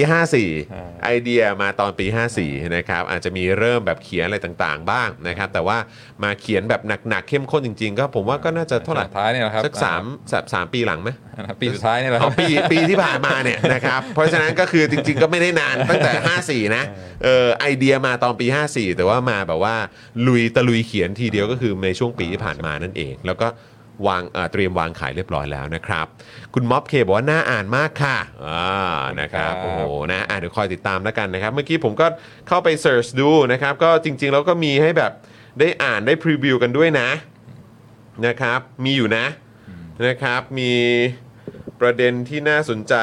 ดู Durian Durianomics อ่า นะฮะคือ Durianomics เป็นคำเป็นคำสนธินะครับ อ่า ระหว่างทุเรียนกับกับ economics อ่าครับผมเออเป็นแบบเศรษฐศาสตร์ทุเรียน อ่าเศรษฐศาสตร์ทุเอเรียนอเศรษฐศาสตร์ทุเรียน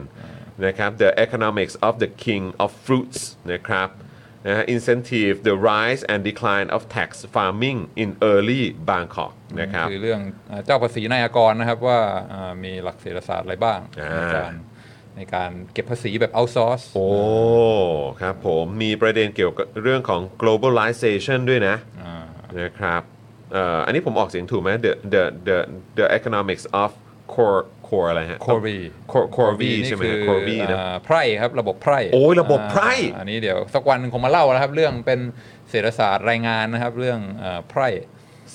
าคืออันนี้ใช้คำว่าอะไรถ้าแปลเป็นไทยอะเศรษฐศาสตร์เกี่ยวกับเอ่ออะไรครับเป็นเศรษฐศาสตร์แรงงาน แต่ว่า Corby คือจริง ๆ ก็คือไพร่ใช่ไหมฮะไพร่คือต้องเกณฑ์ใช่ไหมครับอ่าอ่าครับคนผมมาทำงานครับอ่าอ่าให้ให้ให้หลวงอ่าปีละหครักบเดือนผมอ่าอ่าครับว่าผม อ่ามีเศรษฐศาสตร์อะไรบ้าง แล้วก็ทำไมมันถึงอยู่ได้ แล้วก็ทำไมมันถึงสุดท้ายมันถึงเอ่อเอ่อเอ่อต้องเลิกกันไปโอ้โหอ่าครับมีผม เศรษฐศาสตร์อะไรซึ่งเกี่ยวข้องกับเอ่อเศรษฐกิจแล้วก็การเปลี่ยนแปลงของระบบเศรษฐกิจอ่าของของประเทศการค้าขายกับต่างประเทศสนธิสัญญาเบลริงอะไรพวกเนี้ยโอ้โหาก็ คือเศรษฐศาสตร์กับระบบไพร่เนี่ยมันเกี่ยวข้องกันอย่างไร อ่าอ่า เดี๋ยวจะมาอธิบายให้ฟังอ่า ในบทนี้นะครับคุณผู้ชมน่าสนใจนะเนี่ยนะครับ production นะครับก็เกี่ยวกับ technologies of paddy cultivation อ่าการอันปลูนี้กก็ข้าวการปลูกข้าวใช่ไหมทำนาครับ แบบต่างๆนะครับอ่าอ่าว่ามันส่งผลอย่างไรบ้างอ่านะครับของเรานี่ก็จะเป็นแบบดำนานาดำเออนาหวาน เออใช่ไหมฮะเออว่ามันแตกต่างกันยังไง institution นะครับ rent seeking and clientelism อันนี้คือนะครับอ่าเศรษฐศาสตร์ของอ่าระบอบอุปถัมภ์นะครับโอ้อ่าเรื่องระบอบอุปถัมภ์ระบอบอุปถัมภ์ Siam and Thailand นะเออ Siam to Thailand นะเออนะครับ money ครับ anatomy of a financial crisis อันนี้คือต้มยำกุ้งนะครับ เหตุการณ์ต้มยำกุ้งต้มยำกุ้งอาจารย์วินัยมามาอธิบายให้ฟังนะครับเอ่ออันที่ 7 นี่น่าสนใจคุณผู้ชม อันนี้ผมถ้าผมพูดชื่อบทคงไม่เป็นไรใช่ไหมได้ได้ได้นะได้ได้นะเจ็ดนี่เป็น corruption ครับ เรื่อง corruption ครับ business and politics in the new millennium ฮะ อ่าอันนี้โอ้ก็คอร์รัปชันแบบใหม่ corruption แบบใหม่อ่านะครับอ่านะฮะ เรื่องบิ๊กบิสเนสก็คือโอ้อ่าธุรกิจใหญ่ๆเนี่ยเริ่มเข้ามาอ่าครอบงำอ่าระบบการเมืองอ่าแล้วก็เราสามารถที่จะเห็นความเปลี่ยนแปลงอะไรได้บ้าง ครับอืมครับโอ้โห สุดจริงครับ แล้วก็ 8 นะครับ trade off ครับ the benefit and cost นะครับ of air pollution ab- อะ abatement ใช่ไหมฮะอืมอ่า abatement อันนี้ก็คือคอันนี้ล้ายคือแม่เมาะนะครับ ๆอ่าอันนี้ก็คือประเด็นแม่เมาะนั่นเองนะครับ โอ้โห น่าสนใจมาก น่าสนใจมากๆเลยครับ แล้วก็ ตั้งแต่อ่าปลายอยุธยาต้นรัตนโกสินทร์นะครับมาจนถึงอ่านี่เลยโอ้โห คุณผู้ชม มิเลเนียมนะครับ สุดยอด น่าสนใจมากจริง ๆ คุณผู้ชมกับเอ่อเรื่องราวทางประวัติศาสตร์ที่เราอาจจะเรียนรู้มาผ่านหลักสูตรไทย อ่า นะครับแล้วก็ไหนลองมาดูกันซิว่าเมื่อเศรษฐศาสตร์อะไรบ้างเออเศรษฐศาสตร์แล้วก็พอมาเกี่ยวข้องกับเรื่องราวที่มันเกิดขึ้นตั้งแต่เอ่อบ้านเรายังเป็นสยามอยู่นะ จนทุกวันนี้เป็นประเทศไทยแล้วนะครับหันกลับมามองอีกครั้งหนึ่งผ่านสายตาอาจารย์วินัยในปี ช่วง 65 66 เนอะนะฮะในช่วงที่ผ่านมาเป็นอย่างไรนี่น่าติดตาม ขอขอปกขึ้นอีกทีได้ไหมฮะโอ้เอขอบอคุณมากนะครับแหมอาจารย์แบงค์เอาขึ้นอีกทีนะ ช่วยโปรโมทต้องย่างต้องดูจริงๆ นะครับ นี่เต็มที่มาก ตอนนี้ตอนนี้มีจริง ๆ มันก็สั่งได้แล้วนะนะครับ root rootless ใช่ไหมฮะนะฮะอันนี้ก็จริง ๆ ก็ไปสั่งได้นะ ตอนนี้มีเป็นเล่มเลยประมาณโอ้โหครับผมสั่งได้เลย first edition มาแล้วนะครับนะฮะ copyright มาของปี 2023 มาเรียบร้อยแล้ว แต่ว่าเดี๋ยวถ้าวางขายอย่างเป็นทางการอ่าหาซื้อกันแบบง่ายง่ายได้มากยิ่งขึ้นครับเดี๋ยวจะเอามาอ่า ประชาสัมพันธ์แล้วก็พูดคุยกันเพิ่มเติมนะครับขอบคุณมากครับในรายการของเราอย่างแน่นอน อันนี้รายการอาจารย์วินัย เราก็ต้องมาพูดถึงหนังสืออาจารย์วินัยกันอยู่แล้วนะครับน่าสนใจจริงๆไม่ขายอย่างเดียวนะเอามาเล่าด้วย เออนะครับมีอ่าเกร็ดมีอะไรจะมาเล่าจะมาหยอดให้เรียบร้อยแล้ว เออนะครับวันนี้เป็นน้ำจิ้มครับวันนี้เป็นน้ำจิ้มนะครับนะก็สุดยอดจริง ๆ เลยนะครับยอดเยี่ยมยอดเยี่ยมนะครับแล้วอาจารย์วินัยอยากอยากจะมีบทสรุปทิ้งท้ายหน่อยไหมครับกับอ่าที่เราคุยกันในวันนี้เกี่ยวกับเรื่องของ external cost นะครับหรือว่าการการมองถึงผลกระทบที่มันเกิดขึ้นอืมนะฮะเอ่อกับเหมือนเอ่อคนอื่นด้วยเหมือนกันครับเรื่องใหญ่ครับอันนี้เป็นอ่าเวลาสอนเศรษฐศาสตร์ก็ต้องต้องเน้นเน้นย้ำเรื่องนี้มากครับ คือตลาดเสรีมันก็เป็นเป็นเป็นเป็นเรื่องที่ดีมากครับแล้วก็อ่า ประเทศอ่า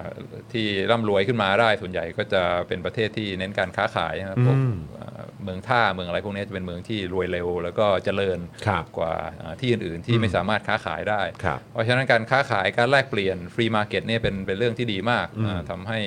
คนจนกลายเป็นคนรวยได้ แล้วก็เราควรจะสนับสนุนให้ invisible hand เนี่ยสามารถทำงานได้อย่างมีประสิทธิภาพอืมการเข้าไป interfere การเข้าไปยุ่งเกี่ยวกับตลาดเนี่ยบางทีผลที่ได้มาอาจจะอาจจะแย่กว่าที่คิดไว้อ่าเพราะฉะนั้นมีข้อดีจุดแข็งมากมายครับแต่ว่า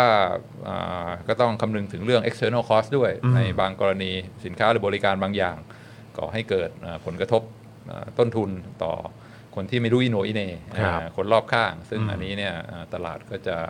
เฟล ไม่สามารถนำเราไปสู่ อีค i ลิเบียมจุดสมดุลที่มันอ่าดีต่อทุกคนได้นะมันก็มีอ่าโอกาสให้ให้ทางภาครัฐเข้ามาดูแลอ่าไม่ว่าจะเป็นเรื่องการควบคุม regulation อย่างเรื่องอายาปฏิชีวนะ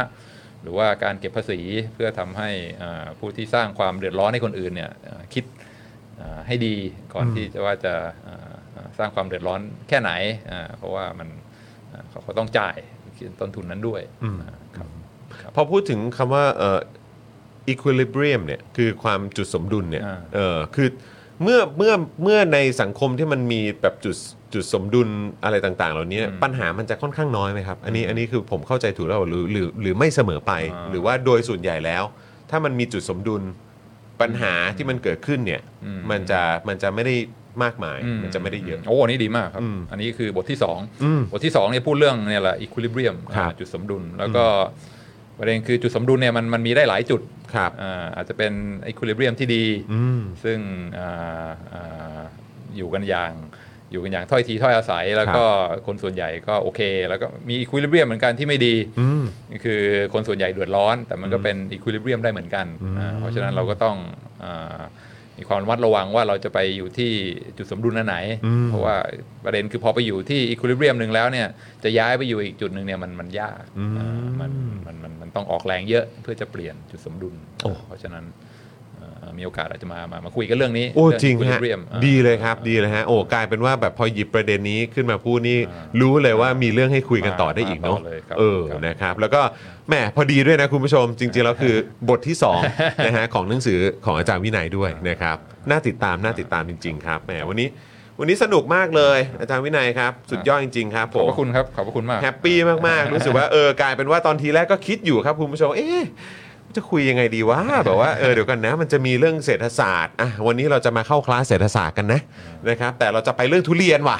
เออสายพันธุ์ต่างๆว่ะ แล้วเราก็จะไปเรื่องเชื้อดื้อดื้อยาด้วย แล้วเราก็จะมาเรื่องของมลพิษทางอากาศด้วยอ่นะครับโอ้โห แต่วันนี้ท้ายที่สุดแล้วเราเห็นภาพรวมอ่าไปได้ที่มัครบชัดเจครับไปนได้ครบอ่า external cost นะครับเขาเรียกว่าเป็นเอ่อ ต้นทุนภายต้นนอกทุนภายนอกนะครับคำนี้อาจจะเป็นคำที่ต่อไปเราอาจจะต้องนึกถึงประเด็นนี้กันมากขึ้นด้วยนะครับนะอะโอเค คุณผู้ชมคุณคุณม็อบบอกว่าน่าอ่านมากค่ะนะครับนะก็เดี๋ยวคอยติดตามแล้วกันนะครับว่าจะวางขายโดยทั่วไปเอ่อเมื่อไหร่นะครับแต่ การันตีเลยว่าเดี๋ยวเราจะหยิบยกเรื่องนี้นะครับขึ้นมาพูดกันในรายการอย่างแน่นอนนะครับอาจารย์วินัยต้องมาแนะนำหนังสือเล่มนี้ด้วยตัวเองอีกสักครั้งแหละนะครับเอ่อให้แฟนๆนะครับได้ติดตามแล้วก็ไปอุดหนุนกันด้วยนะครับขอบคุณคุณสายชนด้วยนะครับมาเป็น member ใหม่ของเราด้วยนะครับแล้วก็หลาย ๆ ท่านนะครับที่มาเป็นเอ่อผู้สนับสนุนให้กับพวกเราแบบรายเดือนด้วยนะครับใครที่อยากจะมีส่วนในการร่วมคอมเมนต์ในรายการของเราเนี่ยนะครับก็มาเป็น member กันทาง YouTube กันเยอะๆนะครับซึ่งมีหลากหลายแพ็กเกจให้คุณผู้ชมได้เลือกสนับสนุนกันด้วยนะครับสำคัญนะครับเวลาจะโยนมุกไปมาคุณปาล์มเนี่ยเดี๋ยวเออถ้าพูดว่าคอมเมนต์ไม่ไม่มาเนี่ยมันเออจะแบบว่าขาดอรรถรสได้ใช่นะครับเออคุณผู้ชมต้องมาเป็นส่วนหนึ่งในรายการของเราไงยิงมุกกันไปมานะครับไม่งั้นมันจะขาดอรรถรสนะใช่ใช่คุณผู้ชมท่านไหนรู้ตัวว่าโอ้โหแบบเวลารายการของเรามาไลฟ์แล้วแบบว่ามามามาโยนคอมเมนต์ปุ๊บแล้วมันยิ่งปั่นให้คอมเมนต์มันสนุกมากยิ่งขึ้นรายการมันสนุกมันยิ่งขึ้น นะมาสมัครกันหน่อยนะ โคตรคุ้มเลยนะครับ โคตรคุ้มโคตรคุ้มเออนะครับก็คุณผู้ชมถ้าเกิดสะดวกผ่านทาง YouTube Membership ก็สมัครเข้ามานะครับ จะเป็น Facebook Supporter ก็ได้ด้วยเหมือนกันนะครับหรือถ้าเกิดว่าเนี่ยอยากสนับสนุน อยากเป็นท่อนำเลี้ยงให้กับพวกเราก็กดดอกจันได้นะครับคุณผู้ชมนะฮะสำหรับ 489-912-411 แล้วก็โทรออกนะครับ อันนี้ก็ตกวันละ 5 บาทนะครับ ASD Tag True สมัครได้แล้วนะครับนะสามช่องทางนั่นเองนะครับเดี๋ยวจะไปเติม True ให้นะครับนะฮะแล้วก็ใครอยากจะเติมพลังให้กับพวกเราแบบรายวัน ก็เติมให้ได้ด้วยเหมือนกันนะครับนะผ่านทางบัญชีกสิกรไทย 0698975539 หรือสแกน QR Code ก็ได้นะครับนะฮะแล้วก็เดี๋ยวขอเช็คคิวอาจารย์วินัยอีกทีนึงอ่าสัปดาห์หน้าเราก็น่าจะเบรกกันนะครับแล้วเดี๋ยวจะกลับมาอีกทีหนึ่งก็จะเป็นวันที่ 26 นะครับ 26มิถุนายนอ่าครับ นะครับก็เดี๋ยวติดตามกันได้เจอกันปลายเดือนนะครับ อาจารย์วินัยจะมาประเด็นไหนเดี๋ยวต้องคอยติดตามนะครับนะแล้วก็ผมขอประชาสัมพันธ์สำหรับช่วงเย็นนี้เลยละกันนะครับ